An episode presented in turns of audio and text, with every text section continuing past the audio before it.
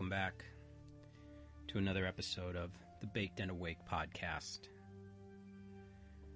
You just heard a little intro jingle prepared by my friend from Down Under, Dave Chafee of the Man Brain Comedy Podcast.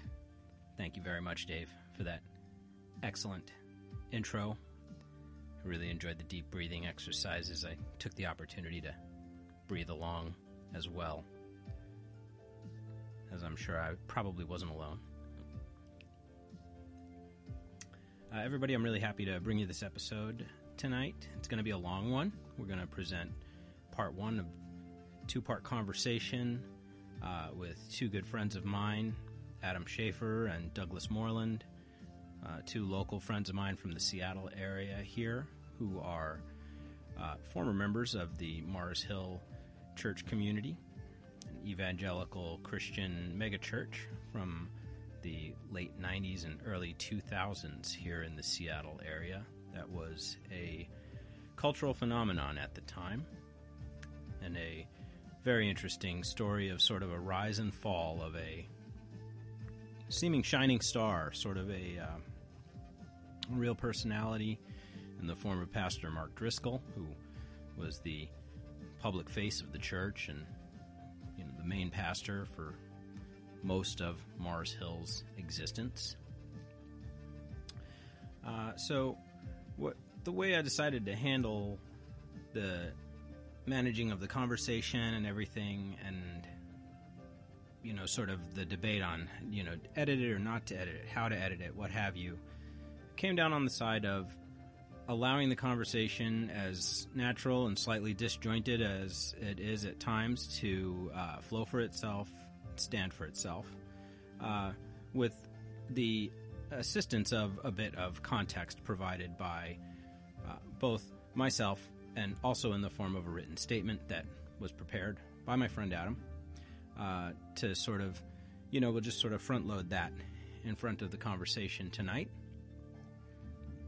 We're going to play part one of the conversation tonight, and uh, then I'll record a short intro again with a few more comments um, before posting part two, which is another, you know, good chunk of conversation, a little over an hour's worth of conversation with me and the guys. and um, yeah, just sort of see where it goes from there. This is the first of a number of discussions that I look forward to having uh, here on the podcast and with all of you about religion, about spirituality, about consciousness, about our relationships with the mystical in the 21st century as, you know, fully Western kind of, you know, future living adults like we are these days. You know, we're in the information age. Most of us have been raised up maybe with some, a lot of these traditions, and, and yet as we have grown older, you know, you're, you're sitting here listening to a fellow who's of the MTV generation or a Gen Xer or whatever you want to call it. For those of you who are younger than me, that just means I'm an old fogey from the 70s and 80s. And, uh, you know, maybe my upbringing and the tradition that I was brought up in was, you know, especially coming from where I came from, the East Coast, um, Long Island, New York specifically, uh, especially during my formative years, maybe a little different than, you know, a lot of my listeners out here in the Pacific Northwest, for example. Um, listeners here on the West Coast uh, tend to, you know, sort of honor our traditions a little differently as regards. Um, you know Western Christianity, you know, uh, in all its forms. Um, I was raised Episcopal, so uh, that is to say, uh, the Episcopalian Church is one of the more traditional uh, churches. It is considered, I believe, a um, you know nominally and almost a Protestant church, but they're they're definitely on the they're they're only one layer removed from Roman Catholicism in so many ways. Um, in you know in all aspects of the trappings of the church and the internal hierarchy, um, etc. A lot of that stuff looks very much like the Roman Catholic Church, and I do even believe the Episcopal Episcopal Church, you know, more or less recognizes the pontiff and, and recognizes the Vatican on some level, uh, you know, as part of their uh, ultimate church hierarchy. So uh, it's interesting in that way. I, I, may be slightly incorrect there in terms of how independent the Episcopalians are or aren't, or do or do not consider themselves uh, as a body. But at any rate, where I was going with that was I was raised in the church. I uh, attended, you know, regularly through all of my formative years and um, was baptized into the Episcopal Church, and then later on, as a young adult, became confirmed, as they call it, uh, in the church. Uh, you know, most religions have a rite of passage for young adults who are going to begin to prepare to, you know, participate more fully in their communities, uh, and and in particular in the church community. Um, at a certain point, you're you know expected to demonstrate a greater understanding of the teachings and the scriptures and things. Um, and you know to also sort of make a, a bit of a vow, a a, um, a promise or a compact, if you will, uh, with the church that you will, you know, be a, a a useful member of the church, a moral member of the church, a uh, committed member of the church, a uh, probably a you know beacon for the church for those who have not um, encountered it. You know, uh, sort of a you know first uh, first ranks of uh, those who would uh, you know reach out to new people and eventually bring them in to the fold. So uh, that's sort of a lot of the things that you know come out of your confirmation uh, time in the Episcopal Church. Uh, you spend a bit of time in you know extra Sunday school classes, Saturday school classes, catechism is what it's called, where you know you learn a little bit more in depth the stories of the of the in particular in in um, as preparing for the catechism, it's a lot of New Testament uh, focus uh, and focus on Jesus and the resurrection, etc. So, not to get too bogged down in that, though, um, what I would like to do is, you know, just I, I bring that up because um, there'll be a little bit more detail in the show notes about this, but you know, my church upbringing was almost entirely positive uh, our clergy were scandal free. There were no, you know, um, uh, certainly nothing I ever became aware of in terms of instances of abuse inside the church by anyone um, holding an office of the church. I was never, you know, never saw anything even hokey uh, appearing, and I was an altar boy. I, I really was participating in, in uh, you know, our church services as a youngster, and spent a lot of time there, and was part of youth group, etc.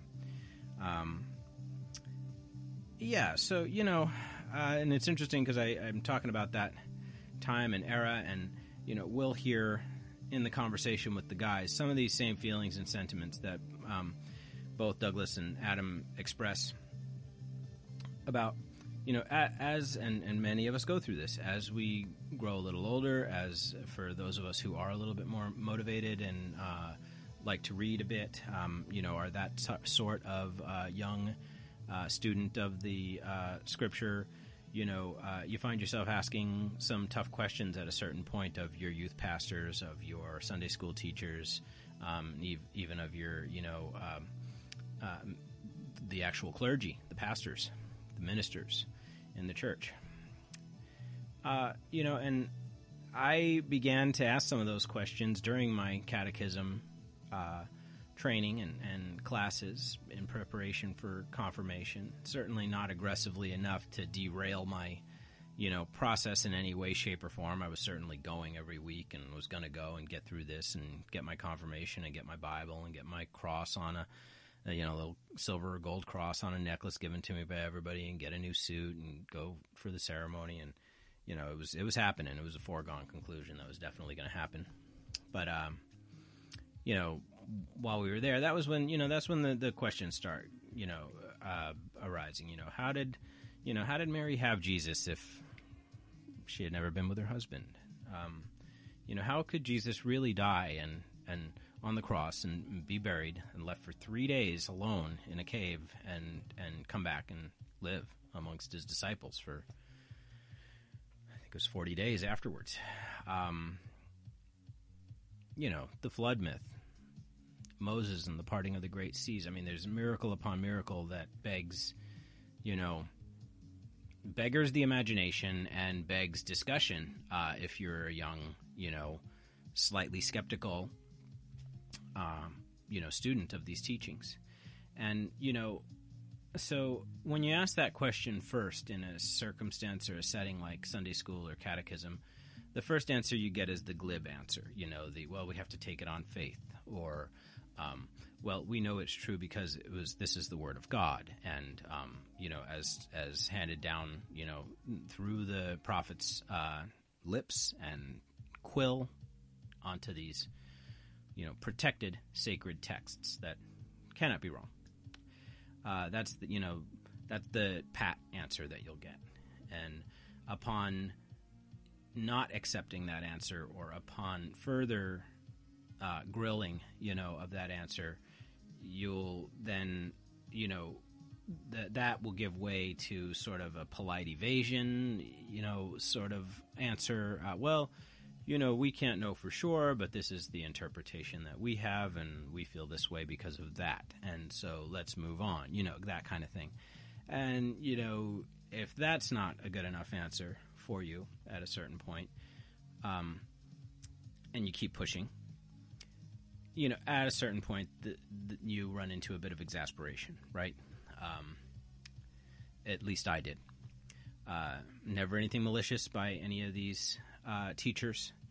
Um, just sort of a lack of an ability to rise to the occasion or a lack of a desire to rise to the occasion to engage on that level with maybe, you know, a 12, 13 year old kid who um, is you know probably need to just ask these questions for themselves for a while longer and get to a place of their own understanding. So you know, I might have been mad at my Sunday school teachers and my ministers a little bit back in the day for their inability to deal with me on this stuff, but you know, as an adult, you get to a place where you start to figure that sort of stuff out a little bit more, um, and understand that you know, some of these things are things that we are meant to ask and not necessarily have an answer to, and that we need to sit with for a bit and grapple with.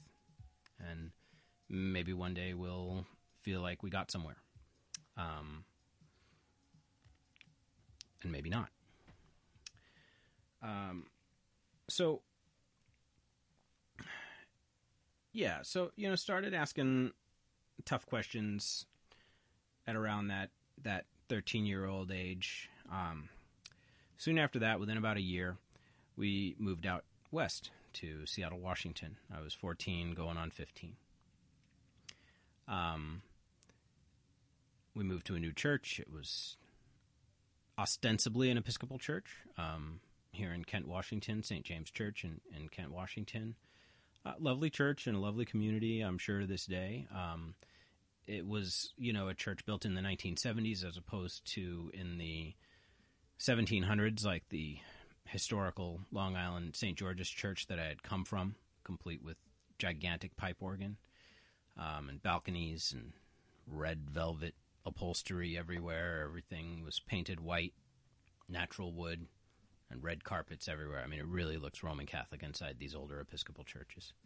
You Come out here to Seattle, Washington, on the other hand, you know, and they've got a drum set in the corner and electric guitars and a bass and you know, there's an organ, but it's a Wurlitzer, you know, and it's plugged into the wall. And the lady does play some tunes on it, but you know, they also rock out with the uh, with the much more modern music ensemble at times as well. And uh, you know, although that church didn't go too hard for that stuff, um, it did sit a little bit odd with me right from the start. Um, you know, just hearing anything other than, you know, really traditional gospel music and choral, you know, choir type arrangements, um, you know, was was a shock for me. Um, and as I said, the church was, you know, what, you know, over a hundred years younger than the church I came from, and. Uh, so anyway, you know, here I am, Washington State.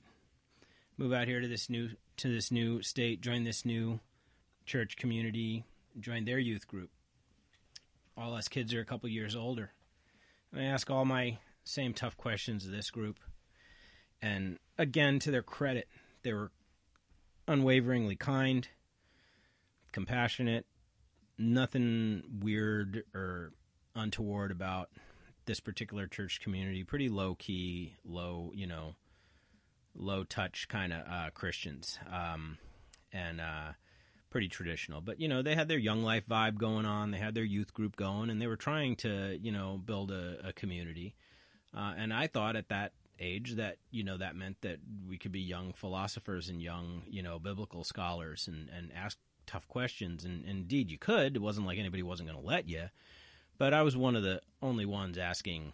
Uh, well, I was the only one that I knew of asking the kinds of questions that I was at the time. And again, just ran into the same kind of, you know, first the glib answer, then the polite but evasive answer, and then, you know, slowly but surely eventually, you know, some version of exasperation with my lines of questioning or lack of faith or inability to, you know, accept the answers as as they were given. So, um, that came, you know, to a head with me over the next year or so to the point where at some point soon after that, you know, sat my parents down, had big talks with both of them. My father wasn't really the practicing uh, Christian in the household. My mother was the one who held that, you know, banner up for everybody and, and kept that tradition and learning alive for us all. Um, and so, you know, my dad, who was raised Roman Catholic, but only really showed up on holidays for mom when she, you know, kind of said, "Hey, we're going as a family. It's Easter Sunday, whatever," you know, kind of scene. Um, you know, he wasn't the one to fight me too much. You know, he couldn't really do much one way or the other. And you know, my poor mom, you know, didn't have any better answers for me than they did it at at church for my many many questions. And uh, you know, so amidst a lot of promises to continue, you know, searching for, you know, my spiritual truth and everything uh, on my own, uh, which incredibly I meant, and I've kept that promise my entire life in terms of continuing to study both Western religion and, and Eastern philosophies. Um, very informally and you know on no kind of directed curriculum whatsoever but very much, I believe, passionately through throughout my life. Uh, I've continued to look into these matters. They've always been amongst my chiefest interests. They are, you know, religion and spirituality are the things that make people tick and that make so many people do so much of what they do every single day. Um, good, bad, or indifferent, or seemingly so to us, depending on our perspectives and depending on the timing. Um, it's important stuff, whether we believe its veracity in terms of the scriptures of the Bible or the Quran or the Talmud or the Dhammapada or the Tao Te Ching, Chuang-Tzu, also known as Lao Tse. Taoism, in particular, is one that's resonated strongly with me over the years. We'll spend some time talking about that later in future episodes. I would love to share some of the things that I've come to love about Taoism with all of you, and maybe a few of you will pick up a copy of the Tao sometime. Um, absolutely amazing book to have in your collection, and very, very accessible to the Western mind. Um, there's been some excellent translations. Never let the fact that a book has been translated, perhaps sometimes over and over again, you know, from a source language to an intermediate language to now to English, don't let it stop you. Read the books anyway. The people who put the effort in to translate those texts put their, you know, entire souls often into doing everything they could to faithfully translate those texts, and even where errors exist on the whole, the net value, the net benefit of spending time in those texts is definitely there. Will be there for you. So, yeah, you know, argued with mom, promised her I would keep studying, and, and, and sort of left the church behind at that point in time.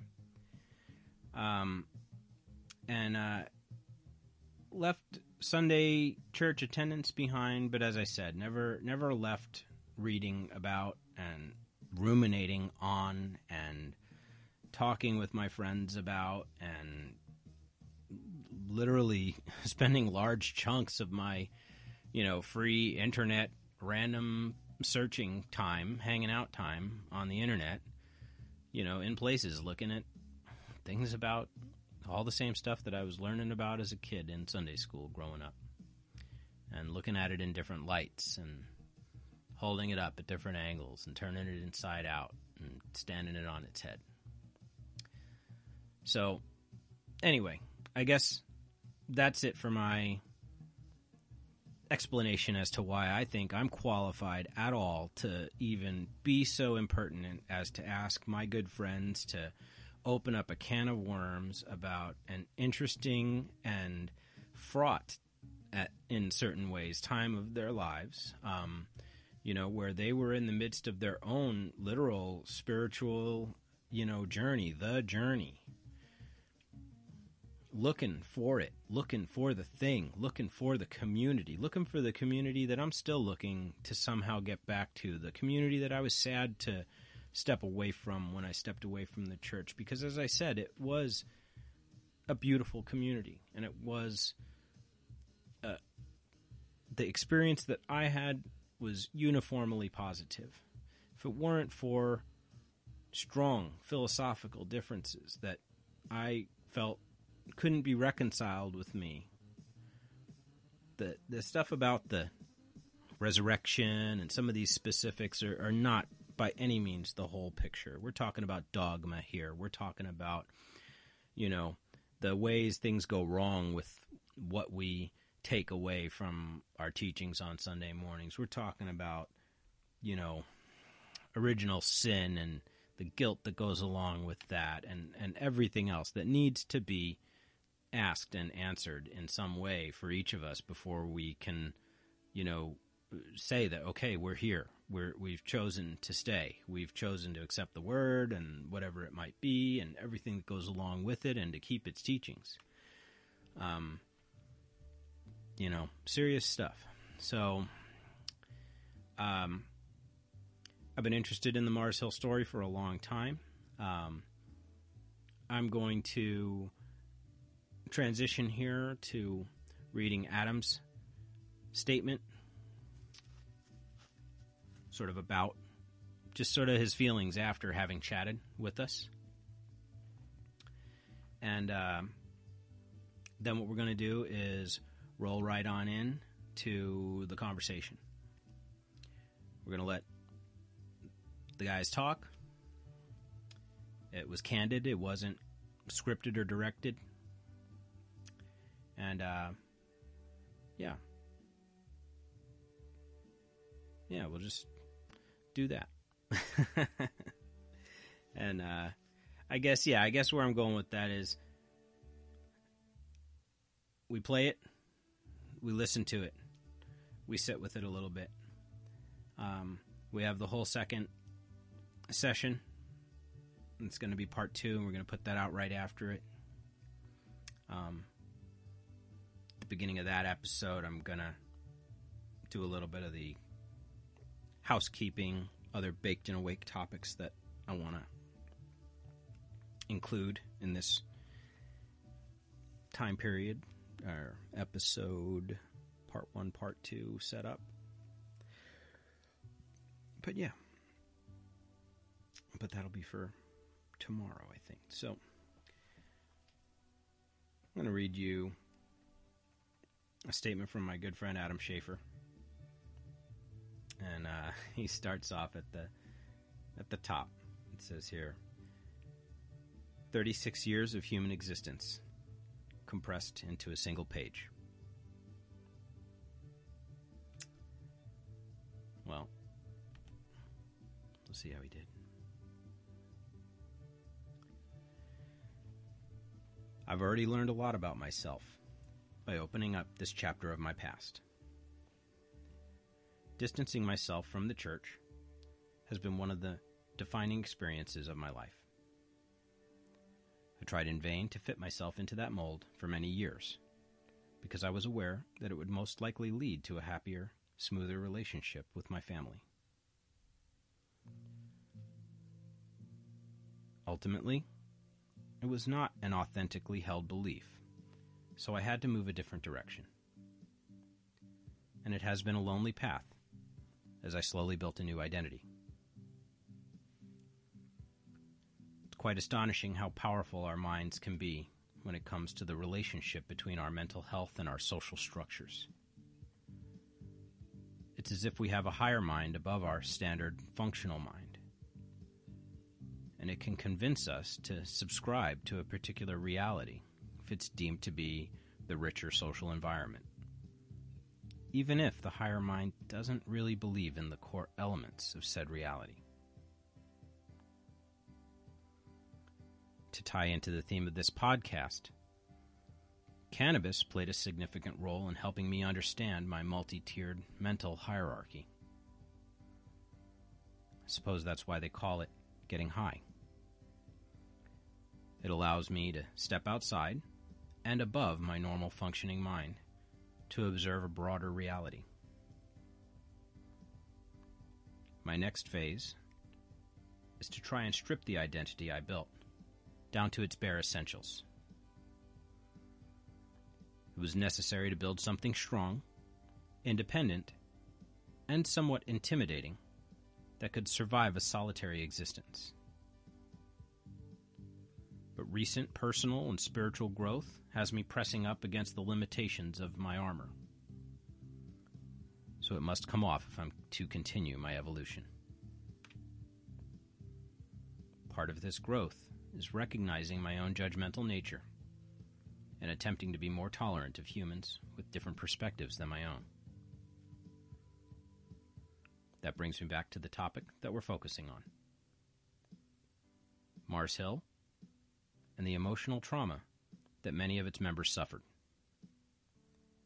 At the time it was falling apart, I really couldn't care less, which in hindsight was a bit harsh. I had left the church years prior and took a stance of superiority towards the whole thing. It's still difficult not to see it as the inevitable result of building a system on faith. But regardless of why or how, the victims still deserve our compassion and empathy. Receiving a bit of grace and support myself as I've gone through some recent emotional and existential crises, has given me a fresh perspective. We're all human, all trying to make our best sense out of this incarnation. Sometimes that means we hurt other people, and sometimes that means other people hurt us. I think the goal shouldn't be to focus on blame or retribution but to understand that this too is simply part of the human life experience. That no matter how hard we try, we won't ever be the perfect version of ourselves. This is where I deviate from religion. Instead of asking a God to forgive us, we simply need to forgive ourselves. We as humans need to understand that all of us have the capacity for pure good and pure evil. And that we do the best we can with the tools that we find ourselves equipped with at each moment of our lives. It's easy for victims to say that they can never do something like what Mark Driscoll did. But they don't know what it was like to be him at that point in his life. For him, Maybe that was the best he could do with what he had to work with. Maybe that means he shouldn't have been leading tens of thousands of people and controlling millions of dollars in funds. That speaks to the greater dysfunction of the church in general.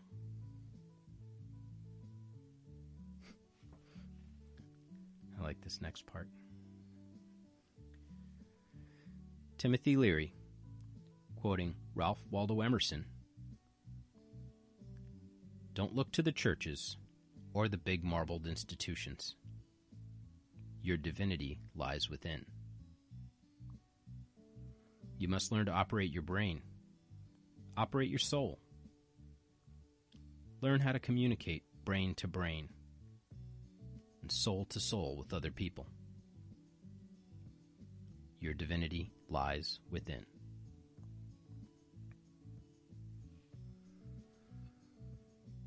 I understood this concept implicitly before I ever read this quote. I know this sounds like my judgmental side, but I think of it more as a personal mantra, instead of something to bestow upon those around me. If a religious structure works for you and your life, then you should pursue that with authenticity and zeal, while hopefully maintaining a heightened awareness of any manipulation. But you shouldn't feel like it's the only way to satisfy a deep, internal desire for a spiritual relationship with all the energy swirling around the universe. We need not look at ourselves as separate from this energy. In fact, it is exactly what comprises every fiber of our being.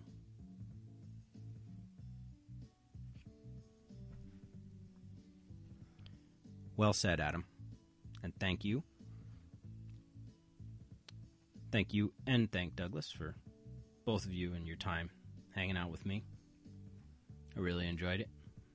And uh, I don't think we're done yet at all. Um, this conversation, I hope, will open many doors for discussion for each of us.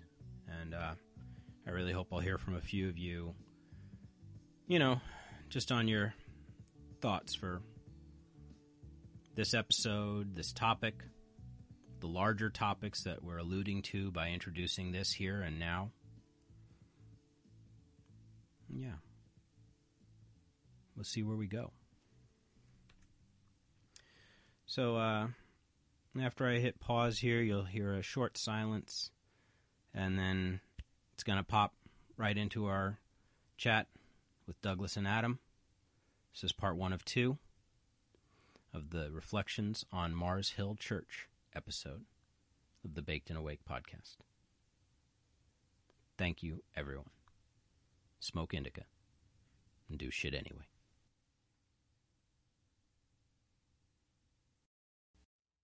Oh, jeez. and like these two little tufts of hair, like he had the little the wingies kind of hanging on. I don't know, it was weird, man.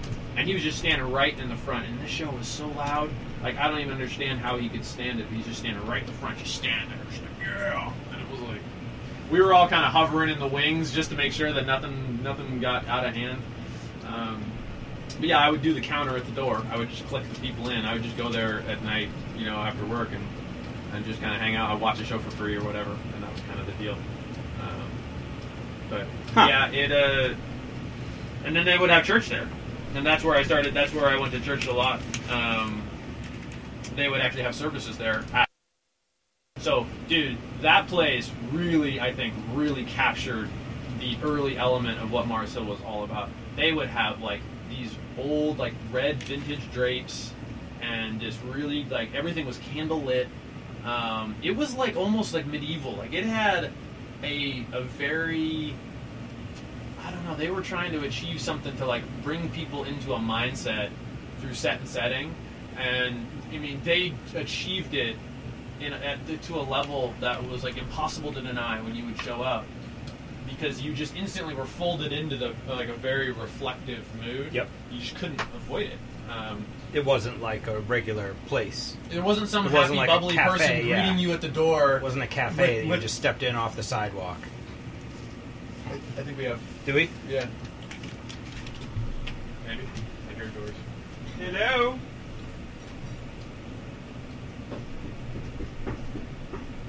Look at this guy! Oh my god! Is he making it? He's like on two feet! Hey. oh my god. Alright. So much has changed. Way to go. Alright. Do we need assistance? Alright, so uh, first floor is the restroom, everything else is upstairs. We need this. Alright, please. Yeah, the uh wow. As soon as the doc green lighted it, it all Yeah, shit, dude. You, you, you made a lot of progress since I seen you. the uh the bicycle, the stationary bike's been the number one thing. yeah, right on. Oh man, I've just been cruising and watching as much YouTube. And when you're in the groove on the stationary, you almost feel like yourself for a second. again too, don't you? Oh yeah, I mean it's that natural uh, body motion, or what seems natural, to you know. All right, welcome. Hello, dude. Good to see you up, man. That's awesome. That's a big change since last time I saw you. So there's some snacks over here. There's some snacks over there. Got cold drinks right at your feet. You can put yours in there too. And uh, Was there a bar- was did you have like? Should I jump over to a? Did you have? A, You know what? I have this on for Yeah. the moment, so Okay. let's let's lay some Sure. basic like some ground understandings, not expectations or anything, guys. Of course. Um, I really, I will not put this episode out until I'm ready. So I will do a bonus episode if I have to, and tell everybody "fuck you." Wait two more weeks. Got it. So, uh, because I already began writing my intro to this, Okay. I, I expect actually what I may do is I may really lay the groundwork for this for people. I may talk for as much as an hour about Mars Hill before I ever bring in the audio of us sitting here talking. I mean, that's the thing Good that I that's the thing I came to is Yeah. like so much of it is simply just breaking down, like start like establishing a timeline of how the church started, evolved, maintained what I would consider to be a a fairly legitimate execution of its intended, like its original mission. Yep. For quite a while. Yep. I feel like it really kind of did what they were shooting to do. For it, it was effective in what they were, were going for, um, and then there was a turning point um, where money and power became uh, available, uh, and when you and so the, a lot of what my mom focuses on is delving into the psychology behind uh, Mark Driscoll, the head of the church, uh, and kind of his background, his upbringing, and it's kind of like Cheers. you know the uh, it's very difficult for somebody who came up in like a pretty poor working class abusive family that when there's an opportunity like that presented to them for them to not take it i don't want to generalize or stereotype that but that was kind of that was part of i think what the guy I mean, we're talking about a guy who's still a pastor today somewhere. he's dude, and the, the, iron- the Arizona wasn't it? yeah it's, Is it uh, Arizona? I thought it was Canada again. Uh, No, he's he's in the states, yeah. Um, and one of the interesting things is like the platform uh, Patheos.com. I don't know if you saw that at all. So that's I, I got I, I think I, I texted you the, the guy. His name's Warren Throck, Throckmorton. Okay. He uh, Yes. He's like a, a, a like a like a whatever a theolo- theological yeah the, theologian scholar. Mhm, mhm. Um, and he was he documented like very, in a very detailed way the downfall of Mars Hill as it was happening, and he has a blog that's that's got a lot of really good information. But um, Mark has a platform on Patheos now. Like the irony, because that's where Warren like totally took apart everything, and now Mark is on. He's that, there. He's on that platform, and it's it's just kind of interesting that they let him. They they gave him space because a lot of people complained about that when it happened. Like they didn't want him on there. There's been a lot of. He's a bully. He is a bully. You give him a little bit of uh, forum, and He'll he's take- going to have a lot of talk. He'll take whatever.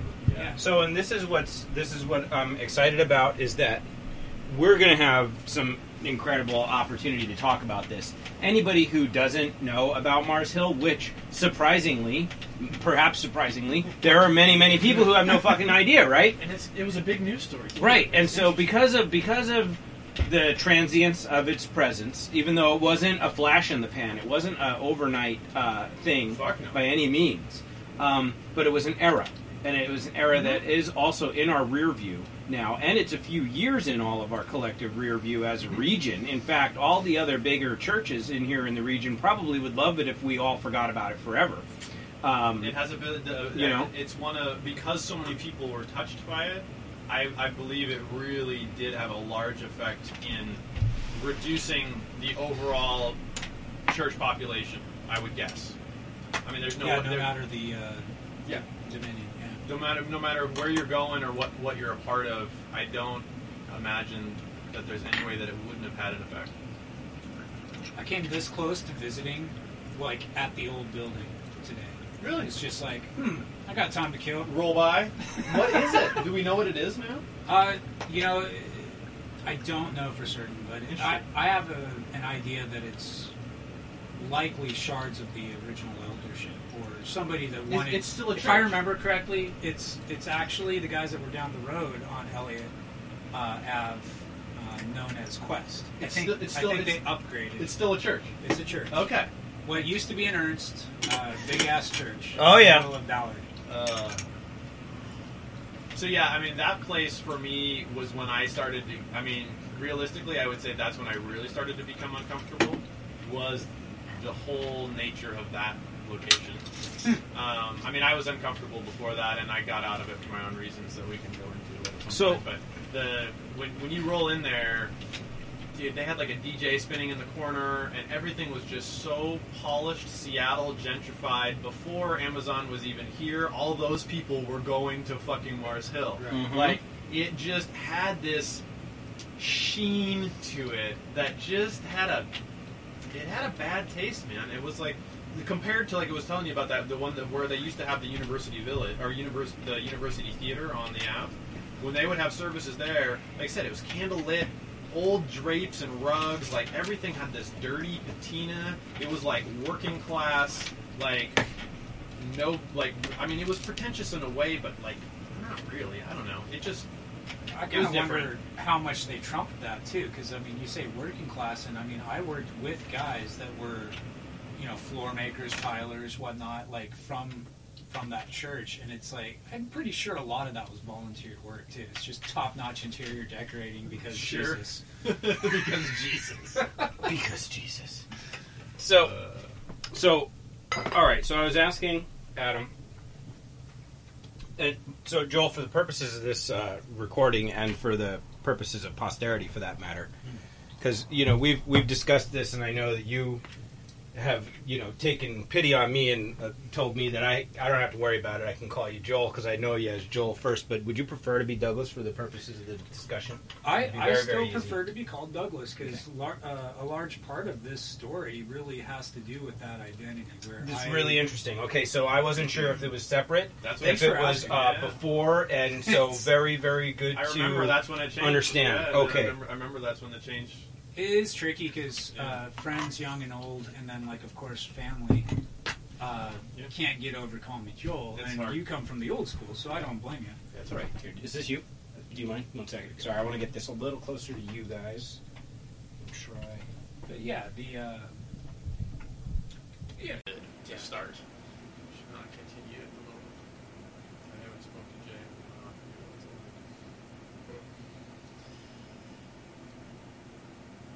But yeah, I mean, I think I think that guys. What's going on? it kind of changed over time too. though. You were talking about the power structure with the elders and whatnot, yes. and I think they were they were, they were very genuine Christians. Oh, They're- dude, that was the problem. like these were n- good, nice-hearted people that were that they were. they they were in, in my own way kind of taking ownership of, of what I learned in Bible college and from working at a church like that. Uh, there's no shame in name changes, and I didn't even have to change my name. It's my first and my middle name, Mhm. and it makes a lot of sense in retrospect. Uh, Joel is Hebrew for declarer of God, and Douglas is is more Celtic Scottish. That means uh, from the dark waters. And so I, I feel for a Seattleite that went through a crisis of faith, that works out pretty damn well. Right. Mm-hmm. mm-hmm. That's funny.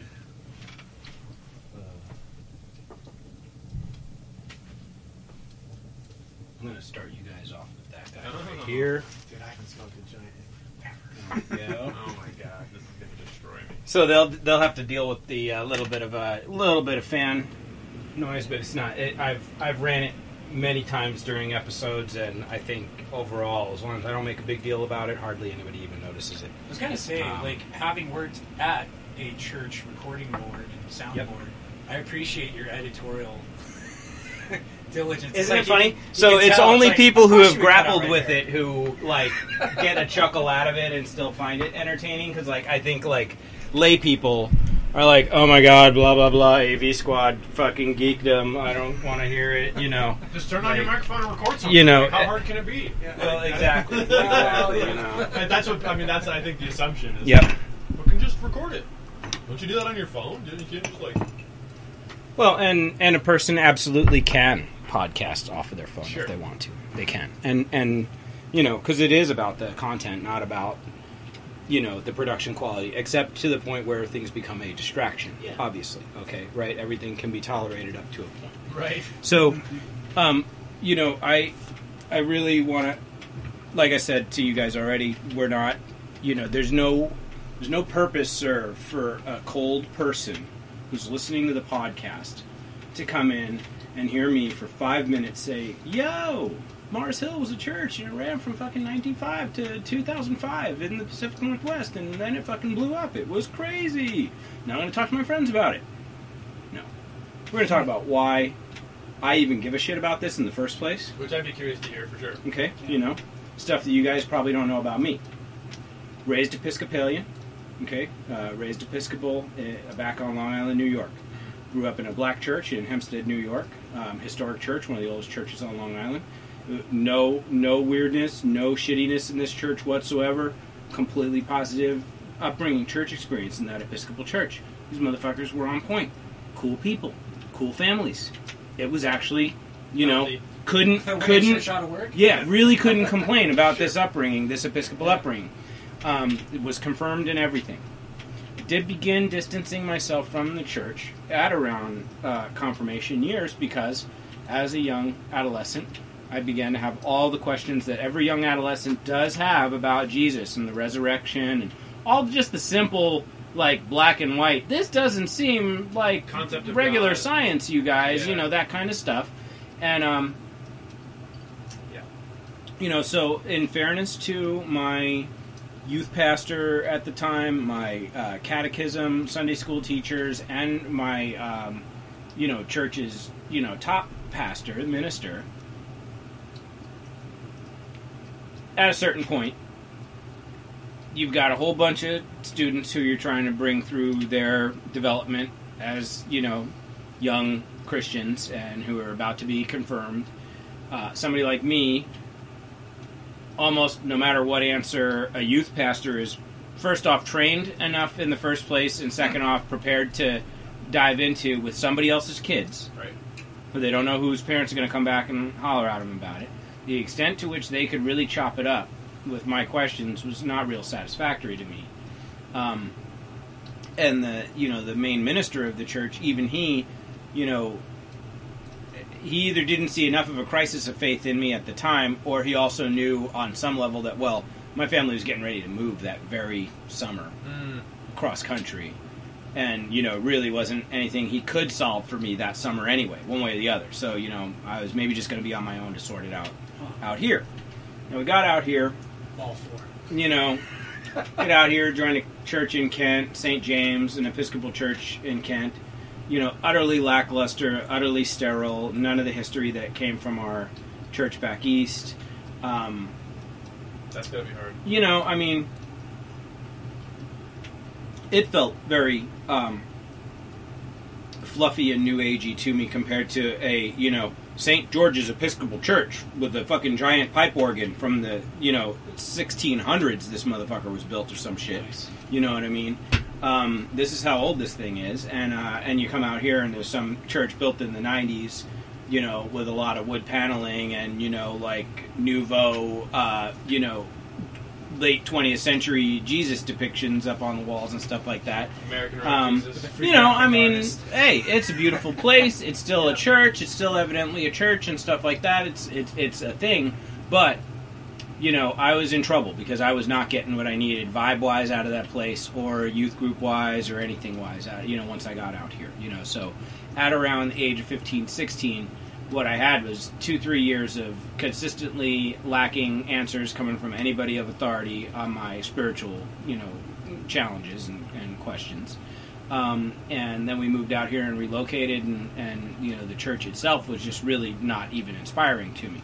So my mother, you know, tried really hard to keep us all still going to church, but I was the first one to really rebel at that point and be like, I just don't want to go anymore. You know, and it took quite a bit of, uh, you know, finagling and fighting with them to get out of it. My dad was not, you know, so my my dad was never involved in the church. This was always my mom who raised us up in the church. My dad would go on Christmas, on Easter, a couple other times a year, like the dutiful East Coast dad who's like, whatever, I'll fucking go on Christmas if you want me to, you know.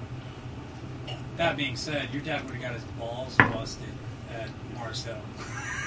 He- He like you know- showing up with the family on the uh, holiday day. Oh, he probably. I mean, in a in a culture like that, he wouldn't go at all. You know, the only reason why guys like that get away with that is because of old traditional churches that Yeah. don't place that expectation on every member of the family. They're like, "Hey, we're here. We're always here. We're always going to be here. They Whoever give him a comes pass for being You a family man who's doing his job Right. in the first place. right, Yeah. right. But you know, he he was never part of our spiritual upbringing. You know, he was not a um, a uh, religious guy himself. But so while I left the church formally at you know the age of not ever dealt with a person like this, like or a situation like this. They were used to dealing with people, I think, on a very literal, like, I believe in telling the truth, so I believe that the person who's talking to me is doing the same thing. And I know I, I, am I'm a like that. I'm like that in a lot of ways, and sometimes I get taken advantage of because of it. Uh, and I think these guys got taken advantage of um, at that certain tipping point um, when they when he he amassed power into just the three individuals at the top, him, Sutton, and I forget the third Boyd? guy. Yeah, well, no, this he was already Lief was Lief was out of it. this did kind of take an early eject, didn't he? Well, and he's he's struggled with his own issues, like, um, but yeah, I mean the Sorry, uh, for those unaware, uh, Lief Moi was one of the elders at one point. One of the founding. he was a members, founding. He was him and Mark were the found. I mean, it was him and Mike, him, Mark, and Mike Gunn. I think were. I don't know if it was all three of them. That was kind of the funny thing about the waves in the pond. Like, uh, he got called out for some sort of disciplinary eldership sort of Can you thing. hand that? back? Yeah, I mean, that's And- that was the thing is they would they would. And so then everybody started calling each other out. yeah, It's the network key. Gotcha. like they would. Uh, yeah, I mean, if you had like an issue with your marriage or something, like people would get called out on that kind of stuff because they had to live. You know, they had to live what they were saying. But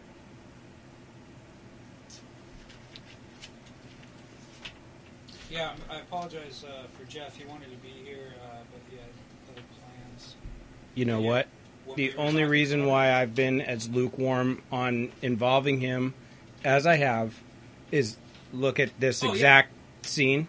And I Right. imagined that. You know what I mean? Yeah. I was like, how many guys do you want to get on the mic? Yeah. That's all it comes down to, and then Yeah.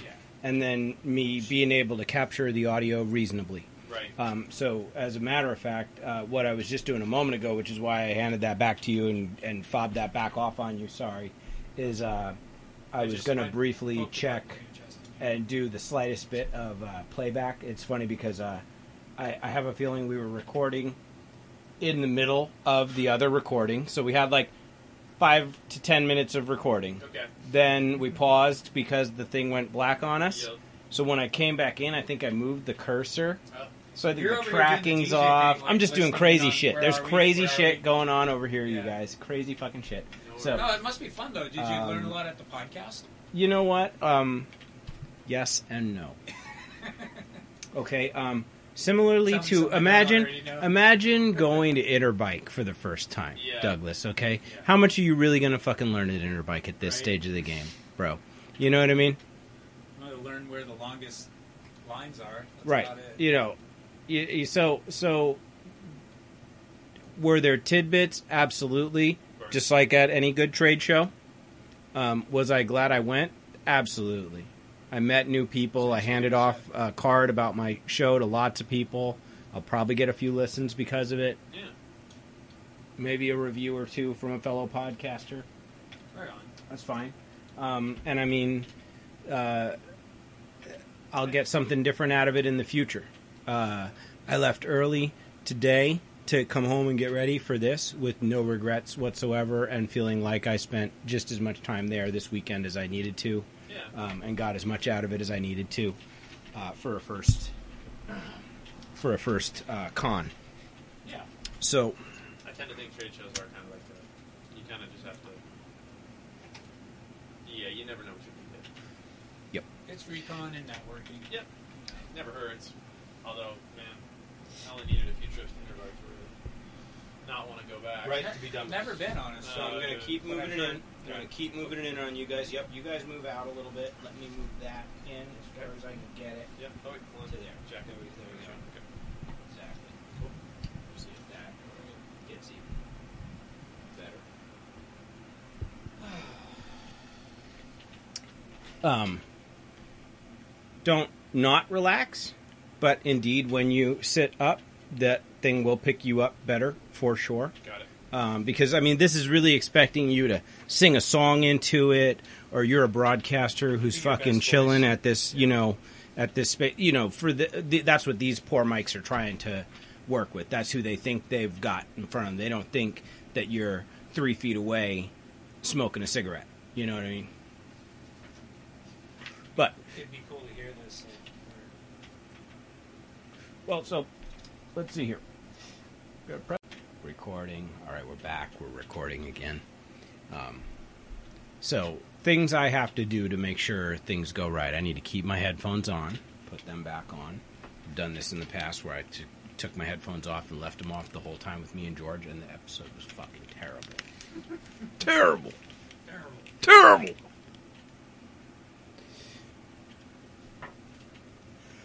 What is this delightful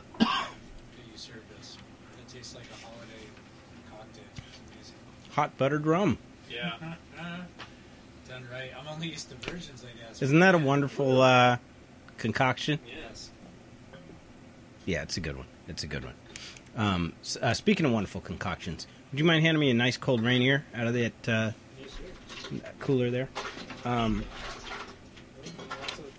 oh no, our fireplace ended. We need to start the fireplace back up. There's Rainiers in there.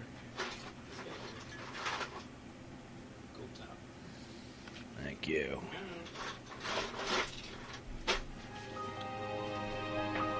That's pretty, pretty loud. All right. Sorry, let's settle down. Let's settle Before down. you set the piano on fire. Right? Thanks, George. Thanks for greening the, fireplace. Yes, really, seriously, George Ford. Congratulations, George. That was a, it's a badass fire. We're gonna if Flint sounded like that. Uh, so I'm gonna yeah. Let's see here. Hoping we're catching some reasonable sound. Um, sitting down tonight with my friends Adam Schaefer and Douglas Moreland, uh, two good friends of mine who. Uh, actually, interestingly, so we haven't talked about this at all, really, other than in the in the most passing of ways, and I find this funny. So we are most assuredly, if anybody were to ask us how we know each other, why we know each other, we would all say one thing: Right. bikes, right? Bikes, Bike, right? bike in- or bike industry. Okay, yep. Yeah. Um, What's that, Scuba Steve? you know, there we go. I mean, and so, but at, at the most basic level, bikes. You know, um, Absolutely. and the funny thing is, Mountain- is mountain uh, bikes. absolutely, very specifically mountain bikes. You know, The dirt culture. uh, Aggressive off the, road. the other church, if you will, congregation. exactly, Right. totally church, The dirt- right? the dirt church. Dirt church.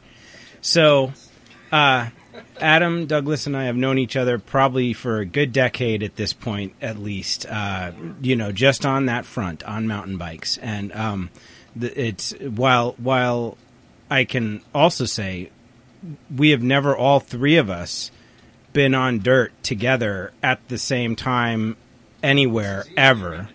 Oh yeah, oh yeah. You know, you know. No, I think this will be this will be remedied. This will be remedied. But it's so funny because you know I know Adam can go fast on a bike and go down crazy shit. I know Douglas can go fast on a bike and go down crazy shit. And I know I can go fast on a bike and go down crazy shit. And we all know all the same friends who we've all ridden with over the years. All of us have rode with each other's riding buddies somewhere along the line. Some of them. Somewhere along the lines. Um, Or raced The, the Absolutely. is strong. together. Yeah. You know. It's amazing how interconnected it is. Yeah. There's, there's a bunch of folks I, I could send shouts so to funny, bunch of so funny. Well, no, absolutely. I mean, Charlie Fulton, just like people that like dig dig trail and go party with you after dinner. there you go. And I still see a lot of these people. I mean, because I still I still run the Dino Zone. I was going to ask you, uh, do you ever uh, hear from Scotty or, uh, Occasionally, you know? he, he's got he's got a lot on his plate. Mhm. A family man. Mhm. Um, but yeah, every once in a while, um, you know, we're, we're friends on Facebook. And uh. Jesus, the other So partner, Derek, Darren, Darren Brown. Jesus. He's not on social media, so it's a little Mhm. tougher. But we we still talk, um, and he'll come by the shop every once in a while when he's in the area.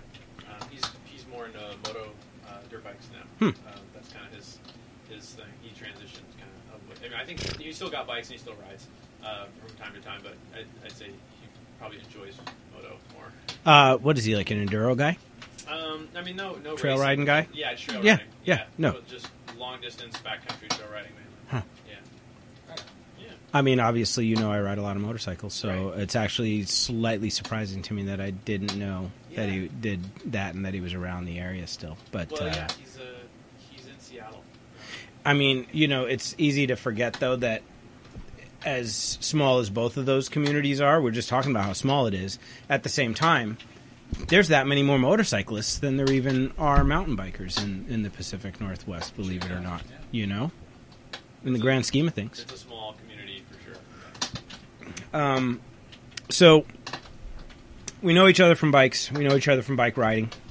Um, and we've been talking tonight a little bit about uh, a church that both of you were members of uh, in its heyday, in its prime, the Mars Hill Church. Uh, uh, widely considered to be an early example of uh, and one of the realist examples of the megachurch model that we've that we've seen though versions of this existed before that uh, you know going all the way back to tent revival you know tradition on on some level And there's way Um, bigger mega churches throughout the country. I mean, sure this was a big phenomena for the pacific northwest Right, right though it fair to say yeah, right when you consider that Seattle's the second least church city in the country.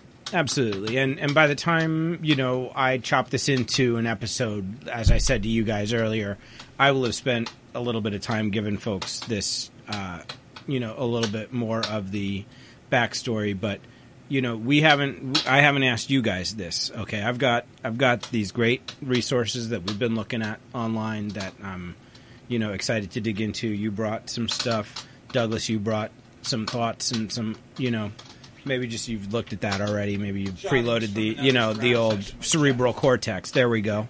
Um, but um, help me understand where you guys trace back the origin of Mars Hill. Adam, we were talking about it a little bit before Douglas got here. Um, but when do we understand Mars Hill as a thing to have really begun in and, and started to look like the the church that was to become Mars Hill? I mean, and also I just want to be clear. Uh, I was never a member. I was never an official member. Interesting. I went to ch- I went to Mars Hill for a long period mm-hmm. of time. I played music in their worship groups. I was actively involved in the church in a number of ways, but I never signed because there's a, there was a, there's an actual document Wow. that- like a, that's a, that's a it's almost written like a legal document that you sign and commit as an official member of the church. And when that happens, there's um, there's more expected of you, both in your attendance, contributions, that like hosting Very uh, interesting. community groups at Right. your home. Um, just you're expected to in, like engage actively as, with the church as it's it, it, it almost becomes your primary social social circle. Not I mean, that doesn't have to be, but uh, basically it's how you get dates. it's it's. I mean, it- like if you're thinking forward as a Yeah. wannabe, get married, have kids, like everybody's like really thumping into a lot of that When you- theology. when you become a member, Yeah.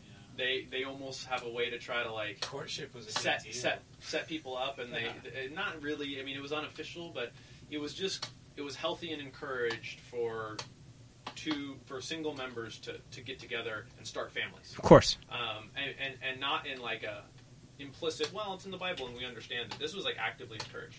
Um, Well, and I mean, you would want to date other uh, folks who were like on the path, right? Same track, You know, same sure. Yep. Right? It's not that weird when you just Yeah. think of it that way. That's No. not remotely. It's Uh-uh. not a weird thing. I was uncomfortable with it when I read through it, so I didn't I didn't sign it. Because Interesting. it- Oh, the actual covenant. yeah, because I just Yeah. didn't. I guess I didn't feel like. Okay, was- so we call it a covenant. yeah, well, This is the terminology. It's official. Like Mhm. basically, Yes. these guys dug pretty hard. And in my background, if you want, I mean, I don't know if you want me to catch that up. I want it all. I really do. So, I I'm really do. Put a pause on uh, the the Mars Hill ship covenant. Absolutely. The reason why I get that is when I grew up in the church, uh, my great, well, not great, uh, grandfather was a pastor, and then my dad was a pastor. And I tried to follow in his footsteps too, so I went through all those hoops as far as uh, Bible college, and I wanted to be a flying missionary. Hell, that's why I got into planes before mountain bikes. Mountain bikes turned out to be better bang for buck. But uh, the the covenant thing, it's weird, man. They dug a, really deep on a lot of the Old Testament fundamentalism as far as how you would uh, conduct your families and stuff. They really wanted to get tribal about it in a way. And uh, losing my point here. Oh, but the covenant thing. So yeah, it was a contract that you would sign that you were going to conduct yourself in a certain way. Uh, and the more involved you were, I mean, shoot, man, it's like pulling shifts because you'd be you'd be at church all damn day Sunday if you're really involved. Sure. Uh, I know I was with the you know it's like you do Sunday school, teach Sunday school, do security at mid morning while you're enjoying your coffee, and then you sit down for a sermon later that night. And it's it had a, a very strong community feel to it because it was an extended family, and so you had people to be around, you had people to be vulnerable with. Mhm. Uh, prayer groups, in a way, were uh, a form of therapy. Like these are positive things I Mhm. see in the Christian religion. But when you start taking, when you got guys that are making serious power moves, understanding the government of church, and then you know pitting people against each other, just or just being a bully in general. That's where Mark Driscoll really started to shine. Was just like, oh, you don't like it when you don't get your way, huh? So let's, um, because we're gonna get there. Yeah, sorry. Uh, not at all. Not at all. So, because the covenant is really interesting to me, and in in in a in a way, it's interesting to me because it seems so shocking. And then I recall to myself that, again, as I have already uh, described to you guys, I was raised in the church in a traditional church. Now, when you're born into the church, you're baptized. There's some paperwork that goes along with that that your parents fill out and sign and put in a book somewhere, and everybody's very solemn about it, and you wear a fucking gown from your great granny. You go to church every Sunday for 12 or 13 years, and then you get uh, go to catechism and get a whole bunch of, you know, additional uh, education. Some would, uh, it, uh, in some cases, characterize it as some indoctrination, you know, to layer on on top of the the habit that you've already built of showing up every Sunday since you were a kid. Now is the beginning of the philosophy being laid on on the kids. A lot of dogma in my you know traditional, very traditional Episcopalian uh, uh, version of this.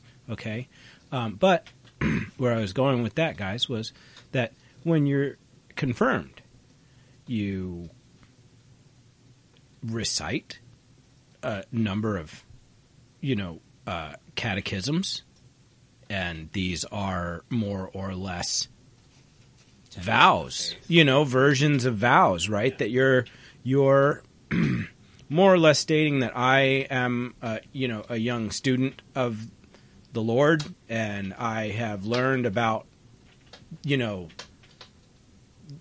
the whether it's the all the basics of the ABCs of what it is to be a Christian.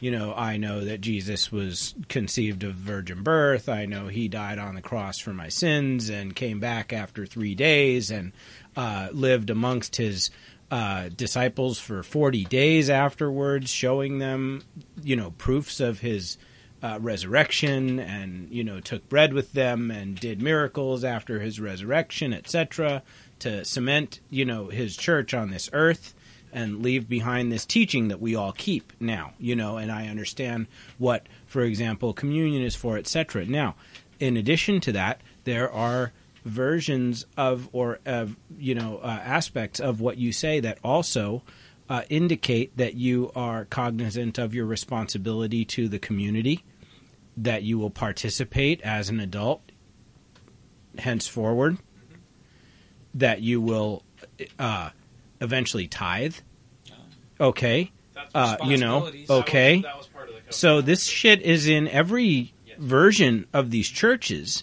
and how orthodox you are, or how hyphy you are about this in your particular denomination, in your particular sect, in your particular part of the country, you know, greatly varies. And in terms of the level of engagement of most of the parishioners, uh, it, you know, I would say on Long Island, New York, uh, with the kids who I grew up with, with the community that I grew up with, um, maybe you have a slow, eventual hardening in later middle age of folks who, you know, maybe have been in the neighborhood and do the uh, holidays and you know easy ones once a month, uh, church appearances forever during their prime years. You know, they were bra- brought up in the church, but don't really go to it during their prime years, and then they get a little older and they start going to church again later on in life, right? Because they get the little fear of God into them and something to do, and you know, it's Or- where their community is. You get kids in the family, and it's just they see it as well. We got to create some social structure. Yep, got to do We something. got to give some people some ru- these people some Do you want to hang out at home with these brats all day? Well, not for nothing, but you know that's absolutely true, and also not And you know. Well, way. you know, guys, we wouldn't be sitting here talking about any of this if I didn't, um, no matter what qualms I had about the questions about the philosophy of Christianity and and etc., uh, and or the the veracity of the claims of some of the you know more far fetched seeming and sounding aspects of the conception stories and the uh, you know the, the the lengths of life of Noah and his family and his lineage etc things like this right? Okay? Absolutely you know all those sort of things. Um, no matter any of that excuse me um, I miss the community. I miss the the stories. I miss the myths I miss the lessons that were contained in them. I miss the incredible lessons that our minister would craft into his sermons week in and week out, year in and year out, because they really did work hard at, you know, doing that part of their job. Like our, you know, my my upbringing and my recollection, you know, that Nicole, my wife, was raised entirely secular, really never went to church her entire life, and really doesn't get any of this. Why I, as an adult, would still ponder these philosophical questions that I've grappled with as a young kid. Why I, as an adult, would still, you know, relentlessly and and uh, like voraciously consume any dumb, whether it's soft core or hard, long form documentary style, like Dead Sea Scrolls documentary or, um, you know. Uh, whether it's uh, the age of the Sphinx being called into question, which would then fuck with all of biblical, uh, you know, history by a couple of thousand years, and if you shift everything by that couple of thousand years, all of a sudden everything, you know, in in Egypt makes a whole lot more sense, and you- you and start the those- the Moses connection to the you know to the pharaohs becomes a lot more sensible when you just go, hey, these guys, these guys, way later, not the early guys these guys at the fucking Council of Nicaea, they did something. You know, they missed. They did something to us here. You know, there's there's you know, so there's the conspiracy. Steve, is have either of you guys heard about that? Uh, the the theory about the like the missing thousand years, Yeah, I mean, something you like start that, watching right? Graham, Han- Graham Hancock videos. There you go. There you and go. There you every, go. Every week he's got something, and it's just humanity keeps getting older. I mean, they keep finding more. I'm unaware and of this. I'll have to look this up. they Oh man, so you can we can you know you can hit me I've up about on a that. You know, a, so uh, religion diet lately. So. Uh, go right ahead. So downstairs, bottom of the stairs, uh, end of the hall on the right. Bottom of the stairs. Yep, around the corner, end of the hall on the right. The light is over the toilet. You got to go in and reach for the wall straight ahead. It's an adventure. You'll do it. I'll have to look this guy up. Uh, what's his name again? Oh, Uh, so uh, Graham Hancock is who uh, Adam's uh, talking about, and he is a really cool uh, historian, and uh, I believe he is a biologist, not a geologist. He's a biologist, he has a lot of interest in geology and geological history of Earth, in particular. Um, his like main gist, his shtick, I guess, is you know his main thesis is that um, if you have to call him anything, you could call him like a catastrophist theorist of of Earth's history, and uh, he believes first off that like the flood myths, for example, which are present not only in you know Christian mythology, but in Mesopotamian and a bunch of other you know uh, uh, South American cultures have some uh, flood myths, etc. Right. So we got it all over the all over the world. Um, absolutely, Epic of Gilgamesh um, being you know the most uh, the most uh, directly you know probably well known uh, parallel and you know checks the most boxes and is the oldest uh, to the Noah myth, um, flood myth. Uh, that basically that event was probably based in historical fact. If we go ahead and look for evidence of that flood, uh, the clearest evidence that he can find, and that he found that he didn't so much find as he correlated data that already existed from geologists that showed some sort of meteor impact in like Russia Alaska corridor that then came across North America and scattered all its shit out into the into the uh, Atlantic Ocean. Uh, so there's you know all those big shitty rocks that like you see like a giant rock in there's we have them here in the Pacific Northwest in Idaho and in eastern Washington in particular. Uh, there are these like megalithic rocks that are sitting on a plain, and it's a giant boulder that's many hundreds of tons or thousands of tons, and nobody knows how it got here. Nobody knows how it and the two others that are you know in- direct line with it, but you know ten miles away and forty miles away respectively, and you know you draw this line across the whole you know North American continent and then out into the ocean. And uh, what else is there? Uh, what is there is uh, some metal alloys that come from meteor impacts only. Some glass, you know, little uh, micro uh, particles in the sand and in the in the uh, loam of the soil, etc. There are some minerals in the soil in these regions that, again, are evident of a uh, impact, and then you have some other visual cues like sedimentary layers of rock and soil that have you know come in and been left behind after this uh, what was said to be and understood to be an impact that occurred during an ice age period the younger dryas is the period that they referred to and this is the biggest tangent ever so we'll wrap it up right about now I'm following you. I'm Um, following you. this event when the meteor whatever it was that hit earth at that time Yeah. according to him it melted so much fucking ice so fucking quickly hence catastrophists initially a you know term of derision applied to you know scientists that were you know putting forward theories like this uh, because they're like where you look all around at the erosion that we see it is way too aggressive to have been slow over many millions of years. It is it is a sudden uh, you know effect that occurred left behind a crazily changed landscape that then settled into its new you know uh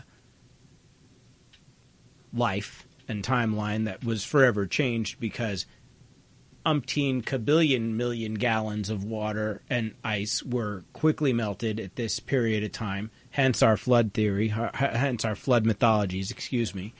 Um, and um, that basically if we simply call noah's flood that event and tie it back to that time period then humanity is more like 14,000, 15,000 years old, maybe, at the time of that But event. If, if, if, right, there. I mean, that, you're talking about the young Earth, young Earth Is that theory. a young Earth theory? I was Essentially- gonna No, not necessarily. Well, not necessarily. 10 to, 10 to 15,000 years for, for humanity is kind of in that realm. So, so And a lot of that stuff. all could've no existed wait. So all. Hancock would claim is that Noah's flood occurred at a certain time, Oh, sure. namely the Younger Dryas.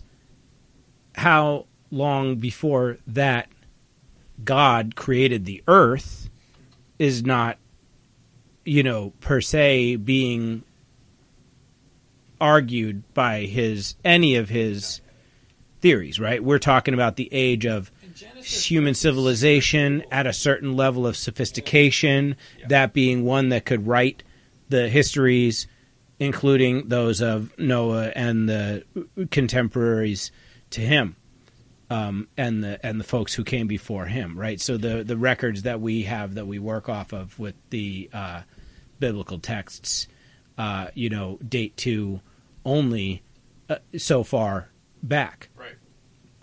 So that's the big thing. That's uh, what's interesting about Graham Hancock and his whole uh, theory and the the number of theories that he puts forward. Okay, um, one of which that being about the North American rocks and the impact here at the Younger Dryas. Another one of which would be the um, age of.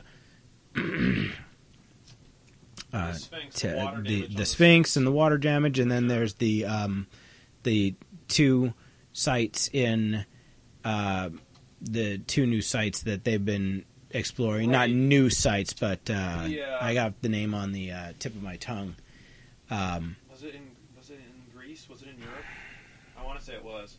I mean, but you know, there's, Teotihuacan- yeah, essentially it was. No, it was Africa. Was it Africa? I'm behind in my argument. No, it's like, uh, it Tell me basically there was just there was recent report like it was a recent study that came out that just indicated they were they were a considerable amount off of what they had originally proposed an artifact was age wise. a whole megalithic structure city by two to five thousand years off, or more. Yeah, and it basically just kind of opened Okay. up more and more questions. And there was yeah, there's two of those that happened. Well, I mean, the Giza and and even in South America, the uh, Mayan stuff. Absolutely. You can't reproduce that right now. not not you know for not not without you know crazy uh, effort technology. resources and Yeah. and impact of course exactly you know and it wouldn't go up overnight exactly either so But- leave a print if you did. so you know hugest tangent ever though and Sorry. and so to bring it back around no that's me that was me that was me um you know uh I, I really do to stay on topic and get back on topic, so to say. I think the, the Judaistic God really is part of that mythology that could be. Is like for all we know, is that's God is an alien, telling people where to go and what to do. Um, so,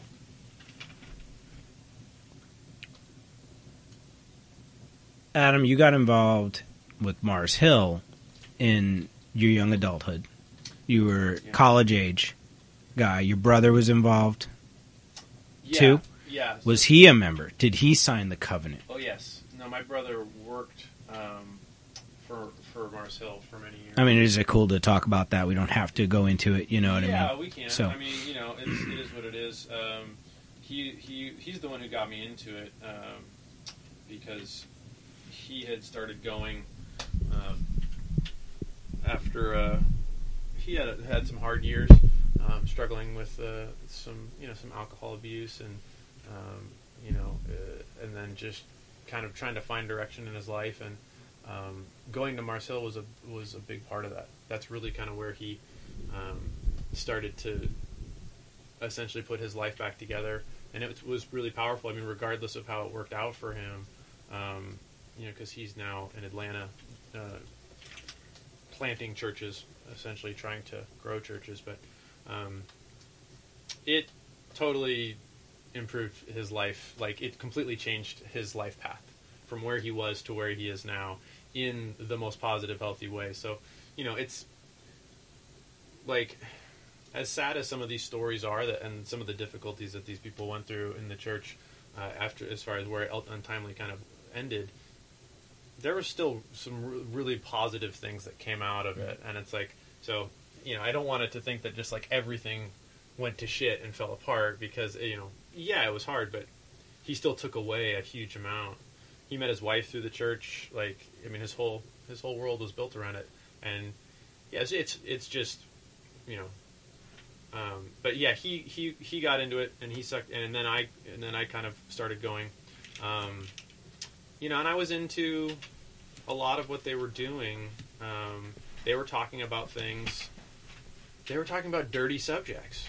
They were talking about Romans. You know, they were they were getting into the gritty, like you know, in the in in the police interrogation scene in the movie when the the, the bad cop kind of swings the lamp over and and gets the the suspect right in the eye, and they kind of they kind of cringe back. That's what it felt like. It felt like they were just putting the spotlight right on you, and just really forcing you to look inside yourself and to try to be the better person that you think you can be. I think in a, in a way, and it was it was extremely powerful. It was unlike anything I'd ever studied and or been a part of, and it just made you want to go and listen and um, try to improve yourself. At least that's how I engaged with it. And obviously, there's going to be all different kinds of reasons why people engage with it to to meet their own needs. Um, and I was into the the presentation for sure. I mean, you can't can't argue that they really whether it was through an authentic artistic expression or whether it was through a really detailed knowledge of human psychology and the nature of the people who live in this area and what would attract them and what would appeal to them because it almost feels like that sometimes when you really step back a, a, a, a filter and kind of go were these guys just the ultimate like just knowers of people and knowing how to set a mood and create a feeling that just puts you into like this vulnerable state where you're just completely open to the suggestion of what is being offered.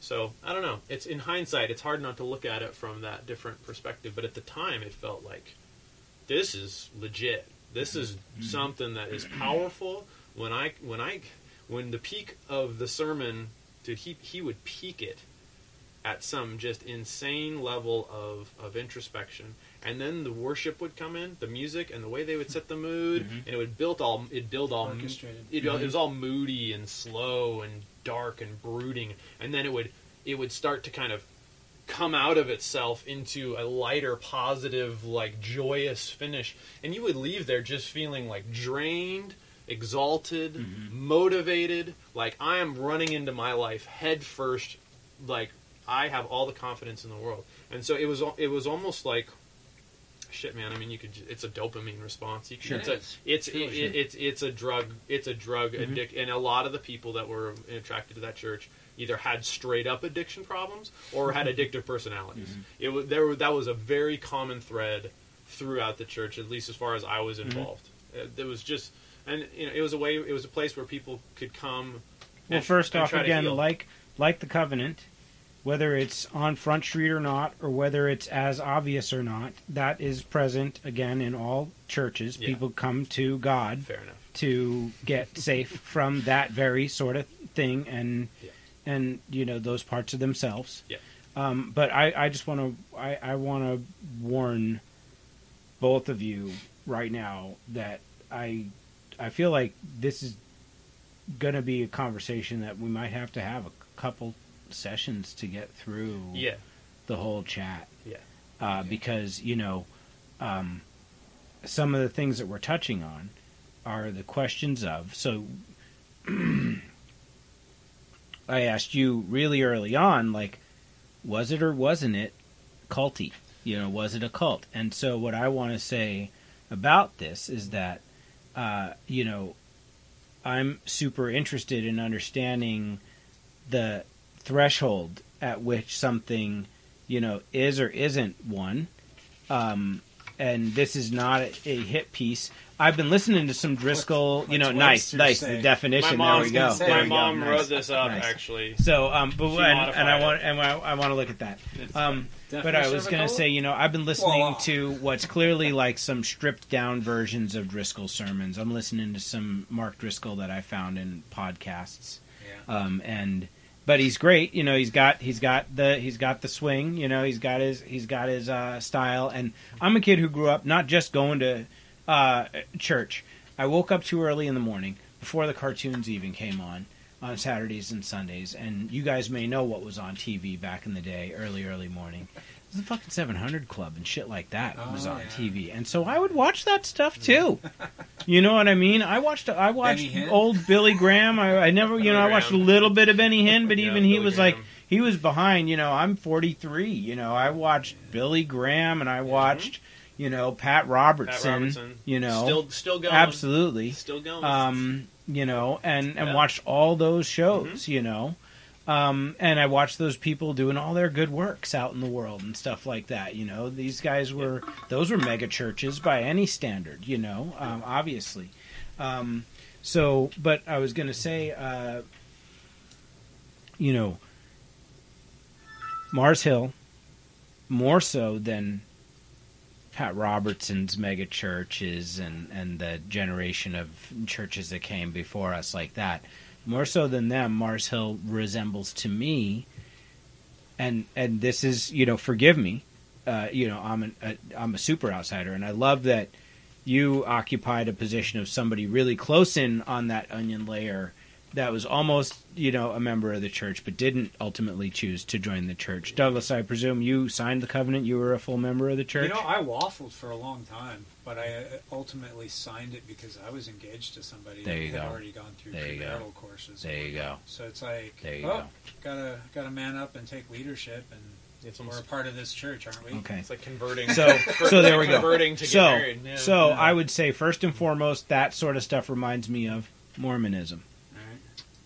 Okay, just because you know when you convert to Mormonism, you either convert everybody in your family or you say goodbye to your non-Mormon, you know, living family members and proceed to try to back convert deceased relatives and do the whole Mormon shtick on on them, um, and hope to either bring the rest of your family into the fold in the case of you know new Mormon converts who aren't part of that uh, fold.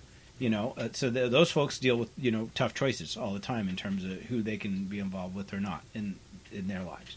Uh, I one of my first loves uh, it, back in high school was a Jehovah's Witness. Mhm.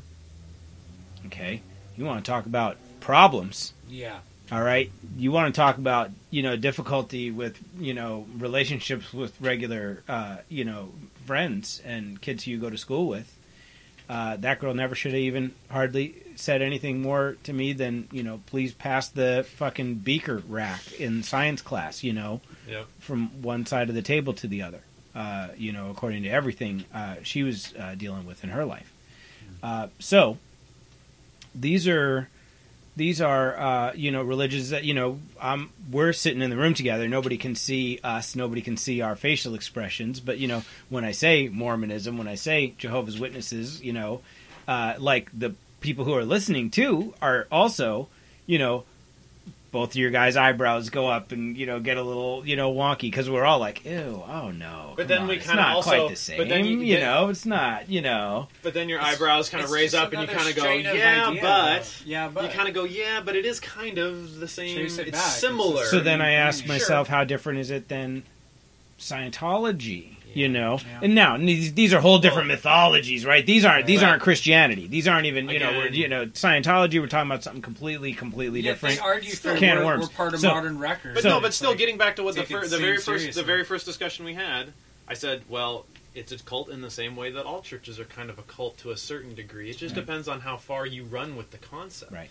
I mean, it's hard. I mean, uh, you know, it's weird because on one side of the table you have, like we were just talking about earlier, like if my brother was an example. Um, but just there's lots of good, positive things that come out of of church environments, regardless of whether or not the core of the subject matter is real and whether or not people believe that subject matter. Because that's a larger existential, supernatural phenomenon that you have to look at and embrace or deny. Because But- when one when one takes a step back from any or all of these, the secular, humanist, the you know academic, you know, uh, who is a study, you know, a, a student of comparative religion, we might say, hey, all of these on some level, can be judged similarly in terms of level of fidelity, you know, provability, falsi- falsific, Yeah. falsificability, Falsifiability. falsifiability, Falsif- Falsifiability. falsifiability. Yeah. Good lord. Um, That's the definition of a scientific. Yeah, yeah. Basically, it has to be Right. falsifiable. you know, and so of course, uh, you know, much of uh, what we what we're contesting, you know, is you know anyone other than a person of faith would be those those holes in the mythologies, and and so what I'm saying there is that it's really easy right now uh, as non Mormons, for example, to say. Uh, you know, Joseph Smith's story sounds a little weird to me.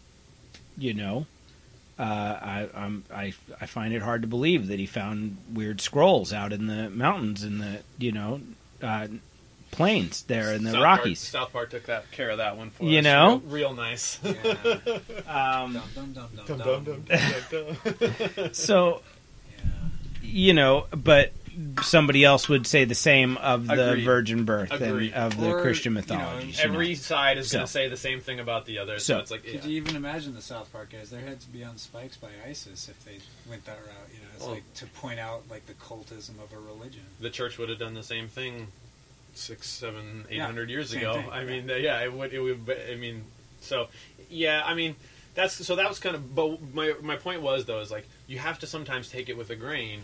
In the same way, I don't know if you follow Jordan Peterson, the psychologist, at all.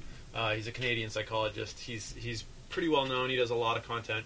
Um, I but feel like I might have heard a talk maybe by him at some yeah, point. I mean, you know, because he's he he gets he takes a lot of flack from progressives and ultra liberals, um, but you know he because he basically his point is that you know when you have a system like we have, you're gonna have you're gonna get two sides of it. You're gonna get the wise king and you're gonna get the the totalitarian leader.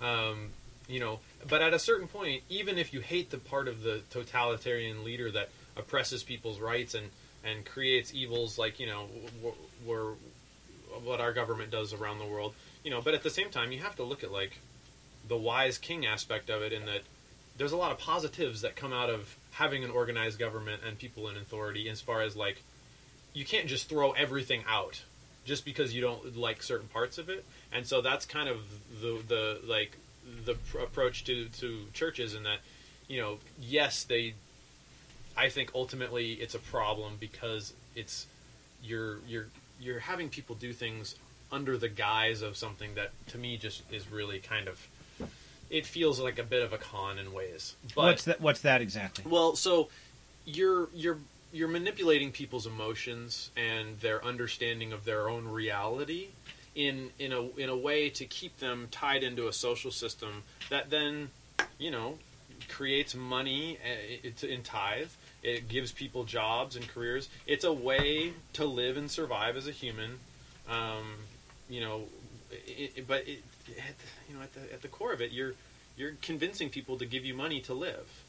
Um, and, and, and Well, so who? The pastor? yeah, and so well, the people who run the church is essentially, and but if in exchange they are providing this placation, this relief of here's how here's everything you need to know about your life. Here's what's going to happen when you die. Here's all we're helping you understand your reality because everything seems big and scary and it's really difficult to put it all together and we need this person to draw this line for us and just show us. It's no different than how a totalitarian leader works. Can you beer me, please? You know, they basically You should get those yours in the uh, ice there. it's it's very similar to a, to a totalitarian regime like we deal with now. Create fear in the populace through whatever false flag attack, through uh, fear mongering with the others that are coming to get us, the terrorists, whatever. You know, and, and so in church, the, the example would be, Unbelievers. yeah, the church would be going to hell. Go, Satan. Here's all the things you need to be afraid of. Okay, so we got a fear element of motivation first. That creates chaos. That creates the confusion in the congregation, or just these the lay people, the sheep, whatever you want to call them, uh, the masses. You know that creates fear. That puts into a state of confusion and chaos. Then you're seeking direction. You're seeking. You're you're in a more vulnerable state, and you're more willing to give up things that maybe you really don't want to in exchange for security, for stability. Show me the way, I don't know where, where I'm going. I, I'm I'm lost. Help me. And so you know because that's how that's how governments create control of populations. And in the same way, I see the mech same mechanism in a church. That's how they create control and kind of an addiction, a connection to it, and then you have these people who are now going to support your life. Sure. So it's kind of I see similarities in, in how how it functions, I suppose. See, and this is what this is why this is going to be like five talks because here's the deal. It's going See, deeper and deeper well, down so the rabbit that's hole. the thing. Well, because here's There's a lot the of thing. psychology in it. Well, and because on the flip side of that, one could say everyone in this room is also co- cognizant of the fact that um, what most of us would term, you know, at least the um, largely the same thing as what we call modern Western religion today, the beginnings of. Uh, a Vatican controlled uh, medieval and Renaissance uh, era uh, Catholic Church, uh, for example, um, for all its shortcomings,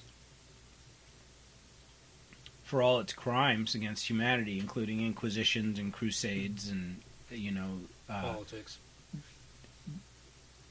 influences that exist to this very day. Mm, absolutely. um, and the ways that they controlled information and didn't allow information to flow, even even even all of that um, aside, I'm thinking to myself, you know, we started that last little part of the discussion with the with the question of the how comfortable or not comfortable we are with the prospect of the position of and the existence of um, a class of people who live at the charity of others and at the same time occupying a position of authority over them somehow moral authority right? What a weird juxtaposition. Mhm. and maybe that's part of what's like hey fuck you man. You don't even you don't even exist if it wasn't for the money we bring every sunday to this church. But i would say so here's what i'm saying the counterpoint to that or the devil's advocate part of that is we all know that first off if you're going to church every week week in and week out you either are the type of par- parishioner who has decided you're a believer and this is about your salvation first off okay your salvation your fucking soul Where you're going? all right Yeah, it's this serious. short, You're ugly life in. is going to be over sometime. It's serious. Okay. Yeah. So you're either that parishioner, Yep. or you're the one who's like, man, fuck that story, all that. My kids need somewhere to go. Right. We get snacks after fucking, um, you know, communion's over. We get some barbecues coffee, sometimes. The pastor gave me a job mowing Yeah. the fucking uh, field out here Yep.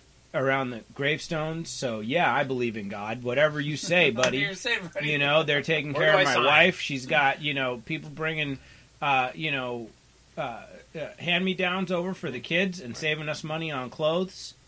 Yep. Etc. Yeah. Community. Boom. Yeah. We're in.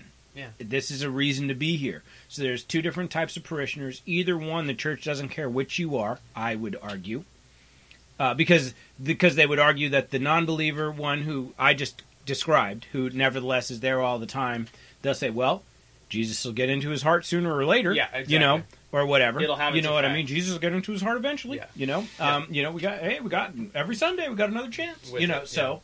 So there's that. Um, you know, the good, the the the good uh, Christian would you know say that uh, for those folks, and um, and and even if they don't get them, well, as long as they're living the righteous life, at the end of the day, a lot of folks would you know could spend endless time arguing. Well, he's still going to heaven, you know, at the end of it all, whether he believes or not, because he did it all right. He did all the check marks, and he said the he said his Hail Marys and Our Fathers, Yeah. you know, etc. etc. etc. They actually would really just see that as the same, though, because that just seems like I mean you're just They there's a lot of I- theys. I get it, no, a lot of I don't days. generalize, a lot of but that's days, true. right? So there's a lot of days out anyway. Yeah. Um, so but uh, oof, oof, so, but what I was going to say though is that um, in either case, in either case, either one of those parishioners, when the collection plate comes around, forget tithing, which is a whole nother matter. Okay, tithing is big. Tithing is a percentage, Yeah. a big percentage. I want to say ten percent of your Typically, income. That's typical. Okay, Yeah. that shit's no joke. back On to- top of everything else, should be That's- in tax that's- value Back of to life. Judaism with the priests. Okay. That's It's yeah, all about pretty standard. So, um, so, but just the collection plate week in and week out is really what keeps the church going because most churches don't have all their parishioners tithing by a long shot. I bet you they may be lucky to count themselves with 10% of their parishioners of their congregation actually tithing. I bet. And and exceptions being super engaged, super activated mega churches like Scientology, like Jehovah's Witnesses, like Mormons, or Like- like, Mars Hill Church. like churches that resemble Mars Hill, Austin's Empire. Okay, isn't he the River of Life uh, minister? He's the I right? Don't, I forget He's one of them. I He started there. called, he's the big one, Right? Yeah, yeah, yeah. Yeah. But I mean, River of Life is from here, and that's why I mentioned that one in particular because they're from Kent. Oh. Yeah. okay.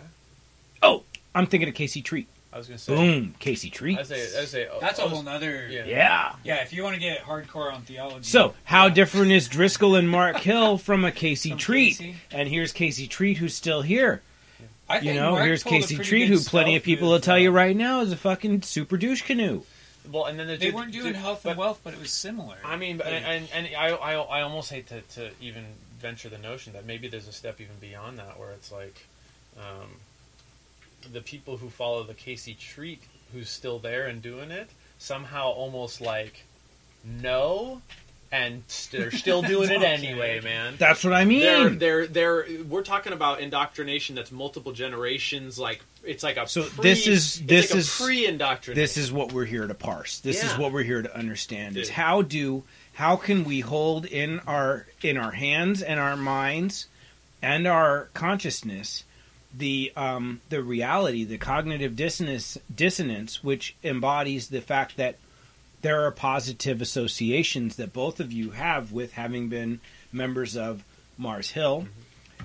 Also, on the larger level, what you're really identifying as is as Christians on a on a journey, spiritual journey yourselves with you know your own personal relationships with your own faith, whether we still even call it faith or not, whether we're so agnostic at this point that we can't even use those terms the same way anymore. Does faith even still have a definition for any of us that are this far out of the flock at this point? Uh, no matter how much we want to sit around and talk about it. right. Um, so I don't know. I just use the force. there you go, right? Or is it the fucking force, you know?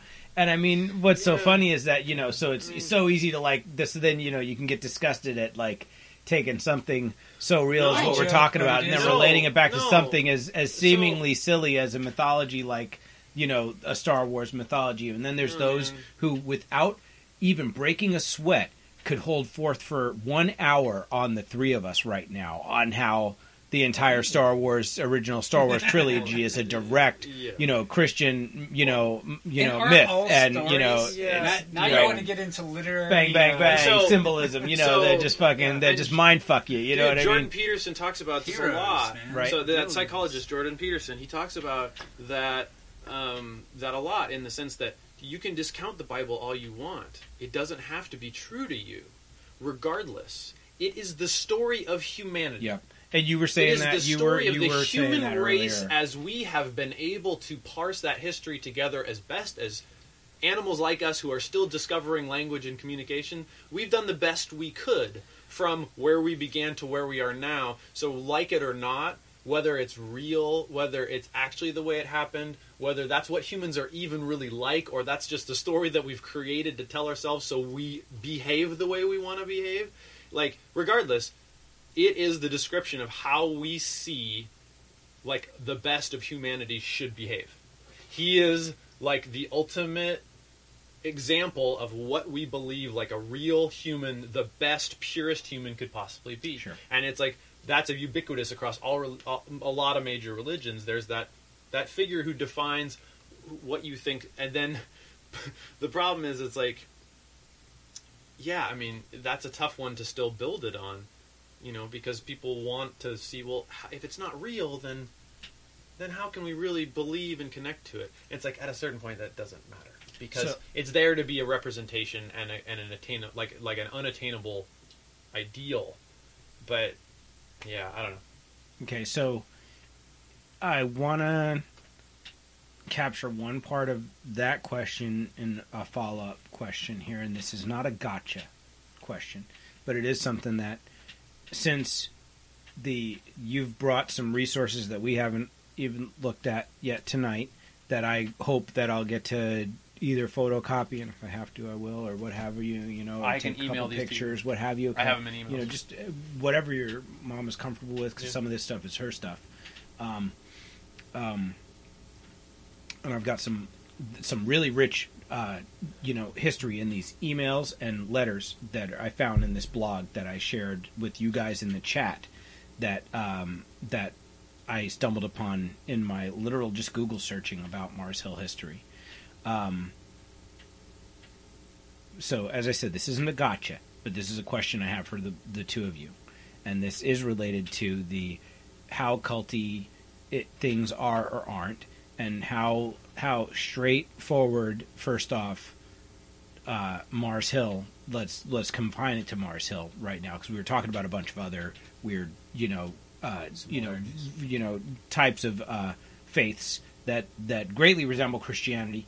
Most of them, including Scientologists, would you know, in a lot of ways, uh, characterize themselves as more similar than dissimilar to the rest of us. Um, Denominations, if you. What Bible hmm. did Mars Hill use? And in any place that either of you was aware of, at any level of the teachings of the church, did the doctrines, the teachings of the church, does it anywhere does it diverge from what I understand from my King James Bible Episcopalian upbringing? Dude, they had Bible studies that were like Fight Club, where people would break out the different versions and whatnot. Uh, my go-to, uh, Tommy Chainsaw New American Standard, which was one that I bought before going to Bible college on authority of my dad and a couple other people. You know, it's just like what what makes sense. What what takes Greek and Hebrew, ancient Greek and Hebrew, and puts it together in English in a way that we can apply it to our lives. And even then, it's like, you know, I didn't get till my late teens and my early 20s to be just almost incredulous of it to the point where you go to Bible college and be like, I need to learn more. Really? Like, this is what we're founding our faith on? But it's just, uh, man. the, uh, the Bible fights, man people would get into you have to get into all the context and apologetics and everything too people would I mean, get, so they was, get on their own soapbox about a topic I don't even remember which. I mean, dude, I'm. It's I, it's something that I've com- almost completely cut out of my life, and I got to say that I was a little nervous to come talk about this because Mhm. and, and reading some of the stuff that my mom wrote about me, Nice. it brings up because, dude, I've spent a, the great the great struggle of my adult life has been to Hey, re- kudos, good job for coming. Thanks, man. It's been to go. rebuild my identity in some possible way where it makes sense with with the reality that I see that I live in, and um, it's almost like again, it almost is. It, you know, it, for me, it's just it, it's so hard. I don't want to feel like I'm taking shots at my family because it's like I just I so respect their reality. You know their, what? They're absolutely going to know after they listen Right, to. If you know, anybody bothers but- to listen to this, they're going to know but, that but- that's not what we're doing. Here. No, and that's I, and I but I just want to say that like it's it's more than that because it's just you know it for me it felt like an addiction, um, and it's to the point where you just had to like somehow try to parse that thing out of your mind because what we were talking about earlier it's like that duality it's that belief and that non-belief trying to coexist in the same headspace just starts to become maddening so um, that was kind of the struggle where I just had to almost pick a side if I wanted to maintain, I think, my sanity, and I had to just say no and just step away from it. So um, I don't even remember which Bible I had. It was a big, nice, fancy one that I think someone in my family Douglas, got. do you remember? Does Mars Hill? Did they have a particular translation that was the Bible that was available The few available ones. at Freebies. yeah Freebies at, at New church American exactly. Standard. At Yeah, they were New American New American Standards. Standard. Yeah. Okay. I think Okay. mine was. a- mine was a- So mine I think I grew up think. with the I King forget. James for the most part Or- because was- Episcopals are one step Dude, removed and from yeah, the- Roman was it- and- Catholics that There's way. the other one. It's not a New American Standard. They had the uh, No. New International version, was it? Uh, maybe it was that. NIV, NIV, NIV, Yes. yep, Was yep. it? And sometimes they were revised, like New NAVR. What do I have here? I have a Catholic Life edition here, a big one. I want to say mine There's was one a- or two a- others a around here, They're not but I that don't different, have though. mine. No, they're not. Hey, actually, kind of they're not that different except where they are. except Okay. where they are. Yes. So, uh, so for example, so for Fair example, um, King James versus New International Version. Big difference. Big difference. in the way those read. Yep. Okay, the New International Version is a much more plain English interpretation and translation uh, of the Bible, and so arguably more readable, um, but also probably arguably lower fidelity in terms of, you know, uh, uh, academic who wants to parse uh, a closer, you know, understanding or a truer understanding of what they believe to be the original texts, which obviously by the time we're looking at a King James version, we're already several generations removed from even a, you know, Gutenberg Bible, right? Which would have been the output of the Council of Nicaea, would have been a Gutenberg Bible, right? Um, and obviously a Gutenberg Bible would be unreadable to any of us. Unreadable. You know, Old English or Latin Oh, or some sure, other sure. fucked up antiquated shit that we cannot that we cannot, you know. Uh, so Do that's really fine. You know. I mean, it's just the whole. How many mistakes? So much fun. So And much fun. I Like don't. this I don't want to like bisect this it either because it's just human history. That's Yeah. the technology we had. That's So- so. I was kind of was the, The the, virus, the point I was trying to make was like at a certain point, this is the story that we It's the have. biggest. No, I. I do like that point. I do like that point. Yeah. And, and and it is a valid, crucial thing to to like get Yeah. to to like ask yourself do you uh, do you get this at all? Like you can't fucking go back and get this shit. Yeah. this is what we've got. Yeah. we might get another little scribbity scrap.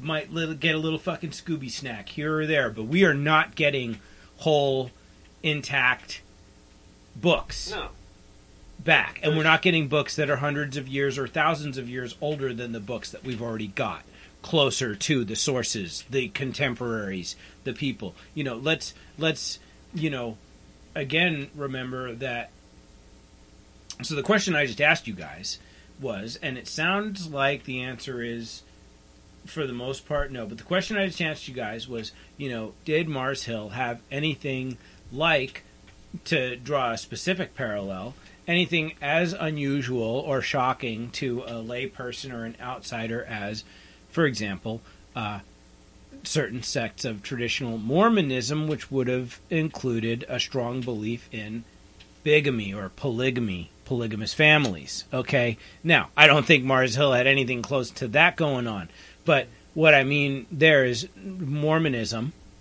a ostensibly completely straight and accepted religion. Let's you know uh, not forget that they we have Mormons that are sitting senators and Congress people all over the country and judges and mayors and governors of states, etc. Uh, so these are you know respected people. They are a you know recognized nonprofit you know church organization they're not considered a cult in any way shape or form and they have of course had to leave behind certain parts of their traditions including that exact one that i just mentioned that being the the polygamous families the famous polygamous mormon still- families still do Okay, right. Some do. Right, right, right, right. So we know we also know that we're talking about something that's said to be dead and done, but Yeah. yet there are people who do it right Sure. now, Yeah. today in 2017. Um, but the Just formal Mormon Church would um, disown them on any, you know, by any uh, on any record that you ever put them on. Um, you know, you're not going to get anybody to claim those folks. Um, so, but so I said, do they have you know did Mars Hill have anything that was interesting? Did Mars Hill have anything Oh, that was you know well no so you know there was no there was no departure from anything that I would consider normal scripture and doctrine that I'm familiar with from my Episcopal upbringing. The general gist of it is no. From were what I'm pretty- getting from both of you I mean, there was some literal. There was there were some. They would get pretty literal sometimes. would we Um, call Mars Hill evangelical Christian? Oh, well, I mean, they have a, a strain of evangelicalism. They're they're definitely forward in their. Uh, How do we characterize Yeah, I was gonna say. I mean, it depends on your definition. Right. There's a there's going to be a, a quite a scale there. right? you can um, cut that down to definitions, right? Yeah, because I mean, you know, I think in in all senses, you know, any type of, of Christianity, even Not by title. even if even if it's just, I mean, you're expected, I th- I would say, to you know, to at least m- mention it if it comes up, and as a way of of, of, of identifying it as part of your life, and, and and in that form, kind of, that's your own form of almost uh, like subtle proselytizing. Uh, So you know, just by living evangelicals, your life and evangelicals and are expected to um, live their life in a way in which they evangelize the religion to others. Uh, they embody it, Mhm. and they always claim it when given the opportunity to claim it. They never um, decry it or deny it. Um, and and I also think of evangelicals as often being um, fundamentalists as well by some interpretation or some. Yeah. So, is that fair or not? I mean, I think I Um, think as far as what people to understand that term to to mean, it's a maybe a, yeah, it's a decent generalization. So, and when I when I say ballpark. fundamentalist Christian, I say I'm I'm trying to describe a uh, slightly stricter um, sort of. Uh, well, so that's not fair because th- some of these very churches that we're talking about, Mars Hill in particular, outwardly in all its superficial trappings, even at layer one, two, and three of examination by an outsider, would seem super loosey goosey, new agey, and hipstery uh, to a lot of folks. Uh, I would say because it's like, well, nobody's wearing ties and everybody's got Warby Parker glasses on, and I see a lot of visible tattoos, and some of these women have piercings in places I didn't expect to see here in church. You Yes. know, uh, and and then they got a rock band playing off in the corner instead of an organ. That was me. You know, um, and I don't know what the um, you know actual churches looked like inside. Yeah. I do know that at the peak there was also um, I understand uh, Pastor Driscoll had his sermon at the main church, and wasn't that getting like piped out to the satellite Yep. locations Yep. as well on a screen. To them? So he's virtually in half a dozen or more locations I think it was week at a time, week in and week out at its peak, talking to how many people? It was over ten thousand at one point. Fuck. Um, I think they said it was like it peaked at twelve, maybe I forget, but I know it was over ten thousand members at a, at its peak.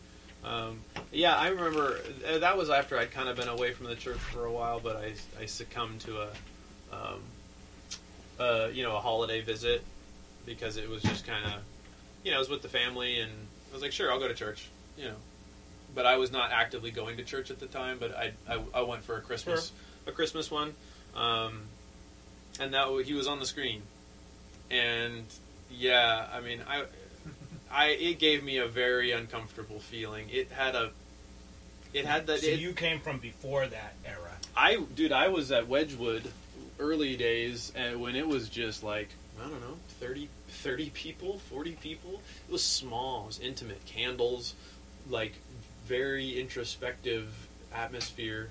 living Um, room style, like and a Bible it- study size, No, I mean the- big Bible study. to go from that and when he I don't know he had a he had a much he had a very um, kind of Oh, sorry. kind of like you could tell he was doing it while he was up there. You know, it had an on the fly feel early on. Like he was just shooting from the hip. Like this is authentically what this guy's wanting to say right now. Um, and then to go from all the way from that to see him on a screen, and he just looked different. He was just a much more polished uh, appearance. The delivery felt kind of, I don't know, just felt rehearsed, and it was striking because it just reminds me of like political propaganda type of feeling of this. The whole crowd is watching the demagogic leader on the screen. Did it feel rehearsed, or did it feel like somebody was writing the sermons? You Mm, know, I don't know if I'd go that far. with him, or I don't know if I'd go that far. Mm. I'd, I'd say rehearsed. I'd say rehearsed, but I wouldn't say that like someone else had written it. I But I mean, who cares if somebody else wrote it, right? I mean, what is no, that? I mean, I think you'd want it to. I mean, There's a delivery quality. That guy is an actor for sure. Like he, but like the thing that I keep questioning myself is that just the depth of the theology done. If his claims are to be believed, I mean, the guy was a voracious reader, so he says, and went after an awful lot of that. So I think like I kind of wonder like where the paradox, if you will, where yeah, these guys uh, think they really like are true believers and where the con is because it's just the way it operates it's like i almost feel like that's that's christianity for you. Christianity is culty like that. If everybody if you got like the right germination for the seed cast here's the answer to your problems. Let's all hang out and sing to god about it. Well, I mean, Can I set either of you up with a nice CBD dab? you know i'm i'm gonna have to operate. Machine the It's CBD, you won't get high. Yeah, Then- straight then CBD. Okay. fine. Yeah. Yeah, I'll do it. Straight up CBDs. killer. Just some medicating. I'm in. Just some medicating for you boys. Yeah, I did some some zoot drops last night. I did a. Um, it is. Uh, it's some Pennywise Oh, okay. CBD shatter. And I did a. so you know exactly what you get. I'm not not tricking anybody there. wow, um, forty percent burley. so I've never done a dab. There we go. Nice. All right. So this is the perfect way to start trying a dab because you get the full dab experience of vaporizing and what what the whole thing's about. You saw me hit the torch Yeah. earlier and, and do it. Okay. It's a bong rip. It's just a bong rip. So that's the good news. You know. Um, so if you can hit a bong, you can do a dab. Um, and uh, but I love that. Uh, there we go. Being doing it with CBDs to begin with is perfect because there's no downside. Right. You know, you can't get overwhelmed. It's not Um, psychoactive. can't get overwhelmed, you know. Um, so, fair to say, Mars Hill is Christianity, straight up Christianity. I'd say evangelical. It's a Christian fits. church. It was a Christian church, um, and so the thing that, nevertheless, makes the the story of Mars Hill so interesting is a little bit of what we were just talking about. We were beginning to talk about Pastor Mark Driscoll, who is, you know, more or less the well, he was the head pastor of the church ever since he became involved with it. Now, He was- was, he he, was a a co- founder he was a or co- wasn't he? co-founder. Okay, so he was a founder. Yeah, co-founder. Um, and he had been a pastor at some other church prior to that, a smaller uh, church of some kind, I think. Uh, from what from what little He had some research I was doing, it looked like he had Presbyterian some some involvement in another yeah, church. I can't speak to it. I would Um, have to- interesting. I'd want to really pull up a. a, a, a He usually a- starts his story with what uh, WSU, where he met his wife and everything, and There's started got to be a getting his public speaking on. page. But But he, Um, he loves to tell those stories. Like he found those podcasts. It's like his sermons are still out there. So, but we were just sort of talking about the the era at which he was at the peak of the church. You know, doing the doing the telecast, doing the you know virtual you know presence in all the satellite churches. And to me that's an interesting departure personally from my episcopal church upbringing. You know what i mean? Like so we don't have a ton of churches like that that i know of. Um, certainly not on the coasts you know maybe in the midwest somewhere there are a few episcopal churches where the pastors are doing stuff like that for all i know. I don't know. But um, you know, first off, they call themselves ministers, right? Not typically pastors. In the in the uh, you know, it's interesting. It's it's funny. A you know. duck's a Well, so right, but I mean, it's funny because I mean, this is you know the the you know when we ask ourselves, oh, is it is a church this type of church or that type of church? Um, you know, uh, is it is it one thing and not another? Uh, pastors seem fundamentally less formal than ministers and even more so priests. I guess it depends on the church because if you don't have those things, Right. then you never really understand a hierarchy between.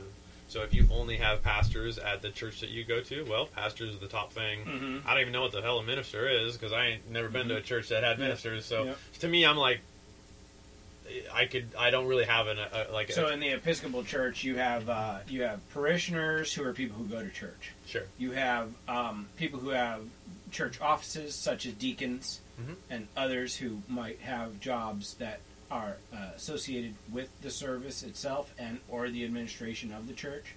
Uh, and then, of course, you have ordained ministers. Hmm. And so, in the Episcopal Church, they're all called ministers. I think they are on paper that person could be called a priest too but in the episcopal church they tend to be referred to exclusively as ministers whereas in the roman catholic church they would be called a priest. In both cases the next rank above them that i understand would be your bishops. Now there's a question for you It's Where's a bishop to a guy like a Mark Driscoll? There's See, no bishop above a Mark Driscoll. Many, many of those above that titles pastor. There's no bishop foreign. above a Casey Treat, Right. you know, that I know of, right? I mean, he's not reporting to a No, pope. well, no. somewhere. I mean, that's and that's kind of what gets back to more the definition of a cult is the is you have to have the single Godhead, you have to have the single leader that everything is built around, and so, I mean, that is usually one of the most consistent Interesting. Consistent uh, parts of a definition of what a cult is. Is there? It's built around a singular figure. Um, I mean, and that's so, but it's difficult though because I mean, you look at churches in general, and it's kind of like, well, how does that not happen?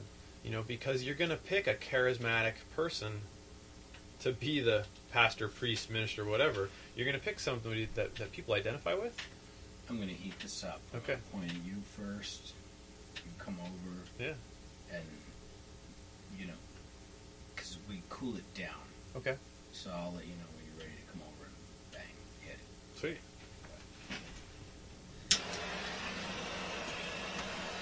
Um, Yeah, I mean, I, I, I don't know. That's kind of the the hard part about it because I want to believe that there are differences. You know, um, that not all churches are built off of somebody like this, and that there are like decent, honest people in these positions at certain churches and in certain places. That just this one particular case just didn't happen to be that, maybe. You know, but I guess part of me still wants to always have the benefit of the doubt that maybe there are times when it isn't a con, and maybe there are times where it's like it is really effective for what its intention is, but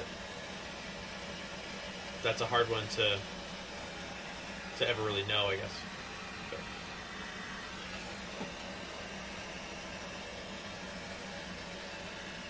Yeah, it's it's funny how church government, a lot of those titles that you talked about are just so foreign to me. Like the whole denominational most of that stuff is just uh, depends on your understanding of the New Testament. Uh, but there's a lot of that stuff that they they like to pick and choose from the Old Testament, despite its patriarchy. Right? Okay, I've got some already on the dabber for you. I'll man that. Okay. So you just relax. Just a moment. Sure. I've seen it done mm-hmm. I've, lit on, on a video. So normally I count like a 45 second count when I'm by myself. um, You try I'm to getting about there now, so Oh. go ahead and get ready. Start just gently hitting like a nice light long rip.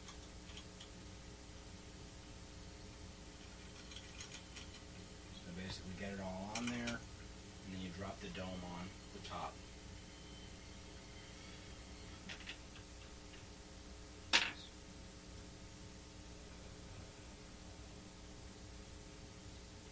Wow. Yeah. Very piney. So if you let it cool down, you're not combusting the oil, you're vaporizing it. You're basically boiling it off. So that'll be cooler vapor in your lungs. You'll hopefully cough less and less severely if you do cough. Hmm. Um, you know, most of the people who used concentrates first uh, used it because they were very sick. A lot of times, cancer patients and stuff like that, who could barely sit up for long enough to smoke, let alone sit there and smoke a whole joint. Yeah, lung power. you know, um, you know, certainly aren't pulling bong rips and stuff like that. So, if you can get someone to take one good breath and take one good dose of something like that, they can get, you know, the equivalent of, you know, several puffs of a pipe in one, Mm-hmm. you know, one shot. Oh, Right there. So- look at that. Oh yeah, our fire ended once again. Wow. All right, let me switch you out here. I'm gonna set. Uh, That's not early. I don't know. Yeah, it's Pennywise. And uh, who's that from? From Experience Organics. Experience Organics Pennywise CBD Shatter. Hmm. Smells good. very tasty. Yeah, it has a very kind of piney. Yeah, almost kind of like wintergreen. Okay, I'm going to stop recording on this right here.